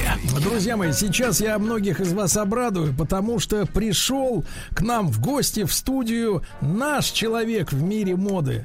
Алексей Сухарев, стилист, преподаватель фэшн-индустрии при Московском государственном университете. У Алексея есть блог в Инстаграме, естественно, Сухарев Стайл. Лёш, доброе утро. Доброе утро, привет. Да, рады новой нашей встрече. Ну и сегодня мы будем просвещать, как обычно, нашу аудиторию. Может быть, в большей степени мужскую, да, потому что женщины, они как-то почитывают, полистывают, а мужчины как-то относятся сдержанно к этой всей теме. Но вопрос у нас стоит сегодня так, товарищи. Стоит ли покупать дорогие вещи? И может ли это отразиться на статусе человека сегодня, да, в наше время? Потому что, когда речь шла, вот, Алексей, о 90-х годах, да, то, в принципе, была обычная тема у человека... Отжатый Мерседес, вот, один-единственный костюм, но дорогой, часы. Тоже, возможно, отжатый. Да, позолоченный точно. Отжатый в лифте часы. Да, а сам он в съемной комнате спит на раскладушке. Вот, но производит впечатление обеспеченного товарища. Сегодня мало что изменилось. Если честно. Вот, да. Отжимают элегантнее, да, да, вот, единственное, что с анестезией, как говорится. Но, Алексей, вот действительно, если, например, вот вы видите перед собой Владика, да, да, если мы, например, представим его, что он пойдет в хороший, дорогой магазин, а дорогой обязательно хороший, и наоборот, купит себе, например, там рубашку, ну, я вот с маленькой буквы произнесу, никого не хочу обидеть, ну, например, рубашку, ну, чтобы было заметно сразу, одни просто некоторые вещи не понятно, дорогие они или нет. Вот, только по цене видно. Но вот купит рубашку в клетку Бербери. С каким-нибудь лейблом, да? Настоящую, да, чтобы было прям вот и видно, и что материал неподдельный. Хотя все сложнее и сложнее отличать. Вот это человеку действительно как-то поможет в жизни. Да. Да. Ну, все, конечно, зависит от цели, которую ставит себе человек. Если это исключительно цель произвести впечатление, чтобы все вокруг знали о том, что деньги, как говорится, есть. Или были. Или, возможно, были, но закончились. Ситуация такова, что очень часто, конечно же, когда появляются какие-то деньги у человека, он хочет об этом как-то миру заявить, и появляется огромное количество логотипов, надписей на его одежде, но если это производило на кого-то впечатление в нулевые, то на сегодняшний день, мне кажется, что чем меньше на тебе опознавательных знаков дорогих брендов, тем, наверное, это заявляет о большем наличии вкуса у тебя. Вот, скажу так. Разве брендовые вещи делают люди без вкуса? Да, конечно же, делают люди со вкусом. Просто как-то, когда более одной опознанной вещи на человеке, да? Так. То это уже чуточку начинает попахивать моветоном. Вот. Рынком. Ну, немного, да, есть такое. Как бы, может быть, одна такая солирующая вещь в комплекте, которая действительно... Как-то то есть тогда надо брать комбинезон, да? Да, причем желательно такой, чтобы и лицо так застегивалось полностью. Да-да-да. Алексей, ну вот смотрите, мы все понимаем, что себестоимость, да, вот тех товаров, которые продаются... Да, 3 копейки. Ну, себестоимость невысока, да. Но тем не менее мы понимаем, что есть дизайн, есть имя, да, именно вот этот бренд, да? Да. И вообще, с вашей точки зрения, человек, который в этой индустрии внутри, да, по ту сторону окопа, как говорится, находится, да, вот скажите, за что человек платит, чтобы он понимал, да, отдавая бешеные бабки за то, что, в принципе, он понимает, что себестоимость гораздо ниже, там, в десятки раз? Ну, во-первых, конечно же, шопинг — это такой вид психотерапии, да, человек идет и покупает себе, там, предположим, рубашку за несколько десятков тысяч рублей и моментально добавляется ему какая-то, может быть, дополнительная вера в себя. Я не знаю, но я просто считаю, что рубашка за 2000 рублей из просто хорошего хлопка, а такие есть действительно, и они есть в масс-маркете, в одном известном даже японском, например. И рубашка за там 40 тысяч рублей, они по факту, если не одинаково сидят, да, то там, возможно, с небольшими какими-то отличиями. Поэтому я, например, не вижу никакого смысла за голубой хлопок, например, да, переплачивать такое бешеное количество тысяч рублей. Но, Алексей, есть такое мнение, например, что мы же с вами понимаем, что где-то в 90-е годы производители всего и вся, это и в автомобильной индустрии, и в шмоточной, все сейчас, наверное, со мной согласятся, если я скажу, что вещи стали ненадежными, да? И то есть, например, тот же самый масс-маркет японский, да, если ты купишь там, например, шорты, то, в принципе, с большой вероятностью, что за летний сезон они, в принципе, придут в состояние, в котором на следующий год ты снова должен будешь пойти туда и купить опять шорты, потому что они, значит, вот изначально специальными инженерами, технологами рассчитаны на то, чтобы человек снова и снова ходил и опять и опять покупал. И есть такое мнение, что якобы все-таки вот брендовые настоящие вещи, которые стоят, конечно, неприлично дорого, но, по крайней мере, они так не рассыпаются, да, они, может быть, скорее выйдут из тренда, из моды, именно по факту своей задумки, но вот материал лучше, или это неправда? Ну, и такое мнение, правда, есть, но существует и другое мнение о том, что, в общем-то, именитые бренды ровно так же как-то просчитывают стратегию, что тоже люди придут через 3 месяца срочно обновлять вещь, которая вышла из строя. На самом деле важно что? Важно смотреть не на... Ну, конечно, надо смотреть на стоимость, разумеется, но нужно смотреть и на состав. И если вы понимаете, что это просто да, хлопок, то просто нужно, мне кажется, как-то взвесить разумность этой покупки и понять вообще, нужно ли платить огромные такие деньги. Хорошо, Алексей, ну тогда смотрите, все-таки, например, наш Владик, да. Получит 13-ю зарплату, возьмет кредит. Вот, сейчас это нетрудно, да. Так. И, значит, захочет, вот, помня ваши заветы, Алексей, да, что, в принципе, это должна быть одна какая-то вещь, да, все остальное является фоном, рамой такой в этой картине. И вот, но одна какая-то вещь, вот на нем будет смотреться как брендовая, и все сразу поймут, ох ты, сволочь. Да, вот скажите, какой предмет гардероба правильнее всего, если денег есть только на одно что-то, да? Брюки, рубашки уже не на что купить. Да вот если одно, то что это, с вашей точки зрения, должно быть, чтобы деньги максимально не пропали напрасно, хотя это абсурдно говорить об одежде? Да, ну я считаю, что есть такие расходные, я их называю, материалы. Это футболки простые, рубашки. Это то, что мы обновляем достаточно часто. Потому что мы это часто носим, это часто стирается, и, соответственно, это теряет вид, сколько бы это ни стоило. А есть предметы одежды, которые, ну, как это, может быть, даже назвать это инвестицией в гардероб, когда ты понимаешь, что ты покупаешь себе, например, хорошо сидящий пиджак черный, и ты сразу же понимаешь, что у тебя, в общем-то, он комплектуется абсолютно со всеми твоими вещами. Тогда, и ты еще понимаешь при этом, что он никуда не денется из моды и не станет выглядеть как-то плохо через там 2 года, например. Тогда действительно стоит его купить, если ты точно уверен, что он окей. Если это какой-то, я не знаю, сейчас мы приведем пример. Ну, пусть это будет... например, слаксы. Или нет. Для вас слаксы. Да, ну, почему нет? Плащ, например, плащ. Плащ, безусловно, тренч. Да, он не выходит из моды со времен Первой мировой войны и, соответственно, вряд ли куда-то денется послезавтра. Поэтому на него действительно стоит потратиться. Тем более, что это составляет основу гардероба, это база.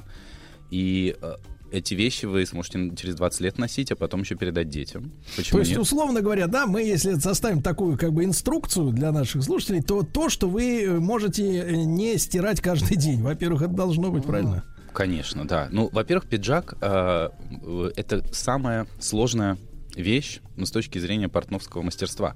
Это, в принципе, не может стоить очень дешево. Если пиджак стоит очень дешево, значит, его плохо сшили. И, значит, он будет плохо сидеть. А какой в нем смысл, если он плохо сидит?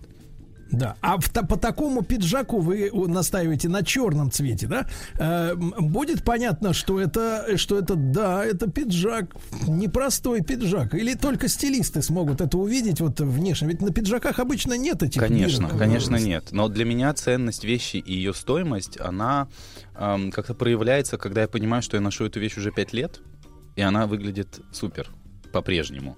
Поэтому как бы здесь принцип, на мой взгляд, чем проще, тем лучше. Вот чем проще вы возьмете предмет, он не будет узнаваемым, он не набьет оскомину вам, вашим друзьям, вашим коллегам. То есть вы спокойно носите абсолютно такую нейтральную вещь, по которой невозможно сказать, в каком году вы ее купили даже. И это хорошо.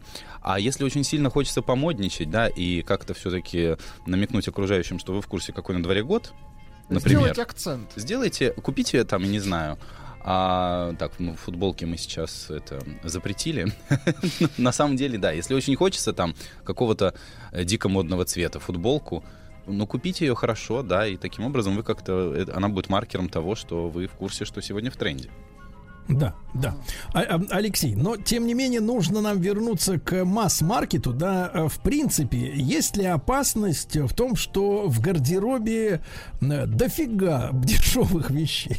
Да, да, такое бывает часто. Но все дело в том, что с появлением масс-маркета наши люди... Да и не только наши. Но на самом деле вот этот тренд на разумное потребление, он как бы, конечно же, прокатился по Западу чуть раньше, чем докатывается до сих пор еще до нас. И, конечно, в десятые годы и в конце нулевых в нас воспитывали такое общество безумного потребления. То есть все хотели, чтобы все срочно покупали гораздо больше. Я имею в виду именно в плане вещей, в этом чтобы смысле. Капитализм лучше развивался. Вы вспомните даже сериал «Секс в большом городе» и одноименные фильмы, которые просто являли собой такую рекламу образа жизни. Все женщины, соответственно, сразу хотели, была мода, нельзя появляться в одном и том же два раза, и это касалось не красных дорожек, а похода на работу. И у меня знакомые, нет, пока еще не пациенты, это было лет 10 назад, это были мои знакомые коллеги, которые работали на телевидении, и многие девушки и женщины просто перед работой заезжали в известный масс-маркет, там смотрели на манекен, раздевали его, надевали на себя, покупали и шли на работу.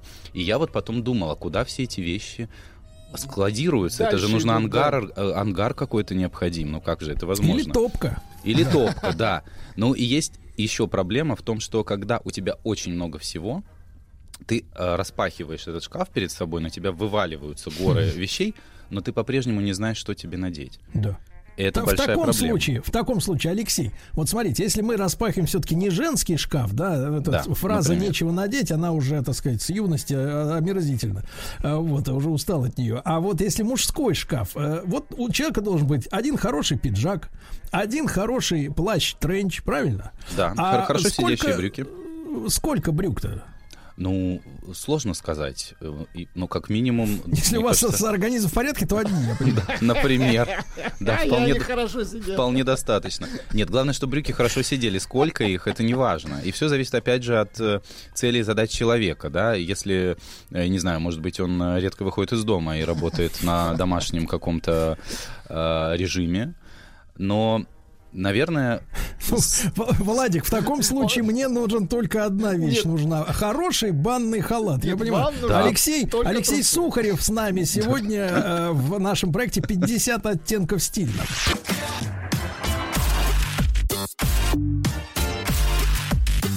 Сергей Стиллавин и его друзья. на Маяке. Друзья мои, так с нами Алексей Сухарев, стилист, преподаватель фэшн-индустрии при Московском государственном университете. Блог в Инстаграме, заходите, подписывайтесь. Сухарев, _, стайл. Да, но мы сегодня говорим о вещах, о дорогих вещах, как они отражаются на статусе обладателя. Алексей, ну вот вы заметили, что множество дешевых вещей в гардеробе — это плохо, соответственно, множество дорогих — это хорошо. Множество дорогих — это всегда хорошо, но даже когда их немножко, это тоже неплохо, я считаю. Но что в первую очередь отличает дорогую вещь от дешевой? Конечно же, первое, на что мы смотрим, это форма, как вещь сшита, безусловно, то есть это должны быть какие-то приличные лекала. Я не говорю, что в масс-маркете невозможно найти классную вещь, которая прослужит долго. Такое бывает, и у меня тоже такое часто случается. Что еще? Фурнитура, конечно же, вот на что стоит обращать внимание, потому что это сразу, во-первых, может выйти из строя в дешевой, ну, точнее, недорогой и не вполне качественной вещи. И люди, многие, кстати, на это обращают внимание в первую очередь, на то, как выглядят пуговицы, на то, как выглядит молния, на то, как выглядит вся остальная фурнитура. За этим нужно следить. Поэтому даже если вы в масс-маркете встретили вещь, которая, в принципе, на вас хорошо села, вас очень сильно устраивает ее цена, обратите внимание на такие мелочи в том числе. Да, Алексей, что касается все-таки возможности сэкономить, да, мы, еще раз закреплю мысль, имеем одну хорошую брендовую вещь, которая замечательно на вас сидит, да, и она является бриллиантом, все остальное это у нас, так сказать, обрамление. Можно ли, нужно ли экономить, например, на тех вещах, которые, кстати, на Западе стоят очень дорого и всегда стоили? Хорошие носки, хорошие трусики, вот, ну, что-то такое, что вообще, в принципе, не очень сильно видно остальные. Да, можно ли на этом... Но кое-кому видно все же. Ну, это считанные единицы, надеюсь. Вот. Ну, у кого единицы, у кого, может, и десятки, знаете, бывает. Это профессионалы. Это профессионалы, им, конечно, для них это наоборот, как бы, бриллиант, бельишко, да. Слушайте, ну, мне кажется, что белье — это про ощущение все-таки какое-то.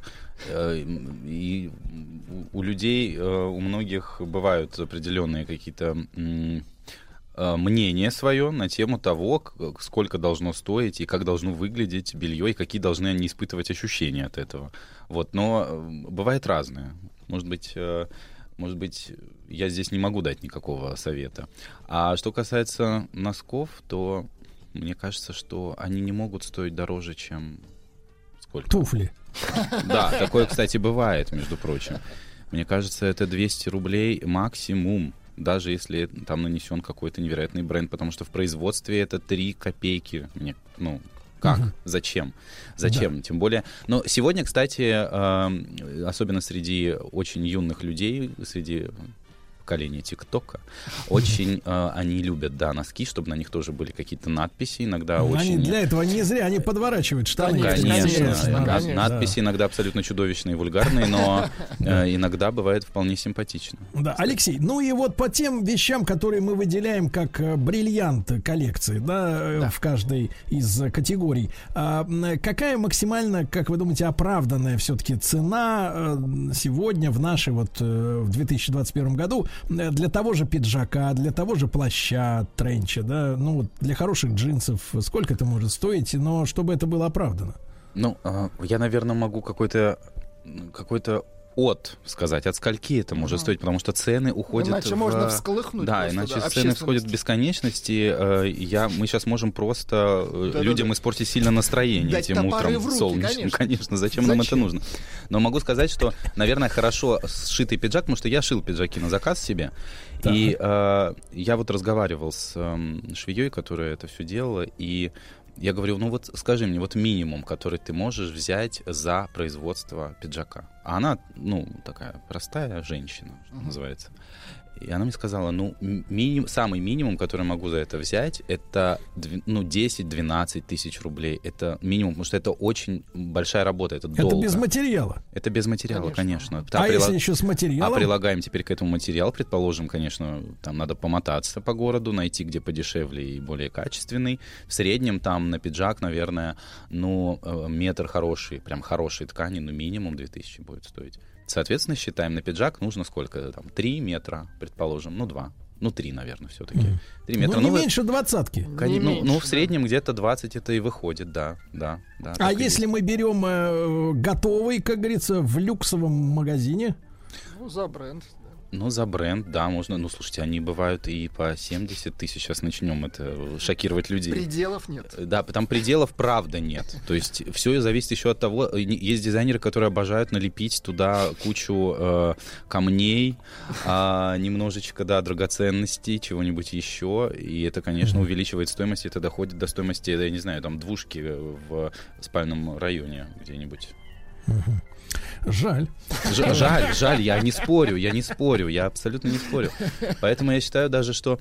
Так, Алексей, а если плащ, вот с вашей точки зрения плащ все-таки минимально, сколько? Чтобы он хорошо сидел, чтобы даже такие, в общем-то, в принципе, бесформенные личности, как мы с Владиком, ну, выглядели как-то прилично. А вам, кстати, наличие бренда не будет гарантировать, что он будет хорошо сидеть, понимаете? Что, да? Да, это совершенно... Вот для сравнения, конечно, там тренч в Бербери, ну, сколько он стоит? Ну, там от 70 до 100, наверное, может, побольше сейчас есть. Но есть тренчи и в масс-маркете, которые стоят там в среднем, ну, 10, предположим. И я примерял и тот, и другой. Так. И могу сказать, что, ну, какой-то существенной разницы. Принципиальный. Я на себе не увидел вообще. Ну, просто распахивать в лифте Бербери. Это приятнее, конечно. И гораздо приятнее потом его достать через 30 лет и, надеюсь, это будет винтаж уже. И его стоимость, его цена будет возрастать, кстати. Ах, так это инвестиции. Это инвестиция, конечно. Да, я и произнес это слово. И именно хорошие костюмы, смокинги, плащи, я не знаю, может быть, куртки-косухи каких-то именитых брендов, дорогие, из хорошей кожи, это все впоследствии становится винтажной одеждой. И это все сыночки в наследство. Сыночки, правильно? В наследство, да, надо о них заботиться, чтобы у них сложно совпустить. Прекрасно. Но видите, даже в самой мрачной теме, где пиджак от 70 тысяч, все-таки обнаруживается лучик солнца. Все-таки есть. По поводу нижнего белья, Сергей Ильич, вам пишут, трусы затыру, прекрасно. Затыру. Надо запомнить. Трусы затыры. Алексей Сухарев, стилист, преподаватель Fashion Industry при МГУ. Блог в инстаграме Сухарев Стайл. Алексей, будем ждать новой встречи с нетерпением. Да, взаимно. Счастливо. Еще больше подкастов «Маяка» насмотрим.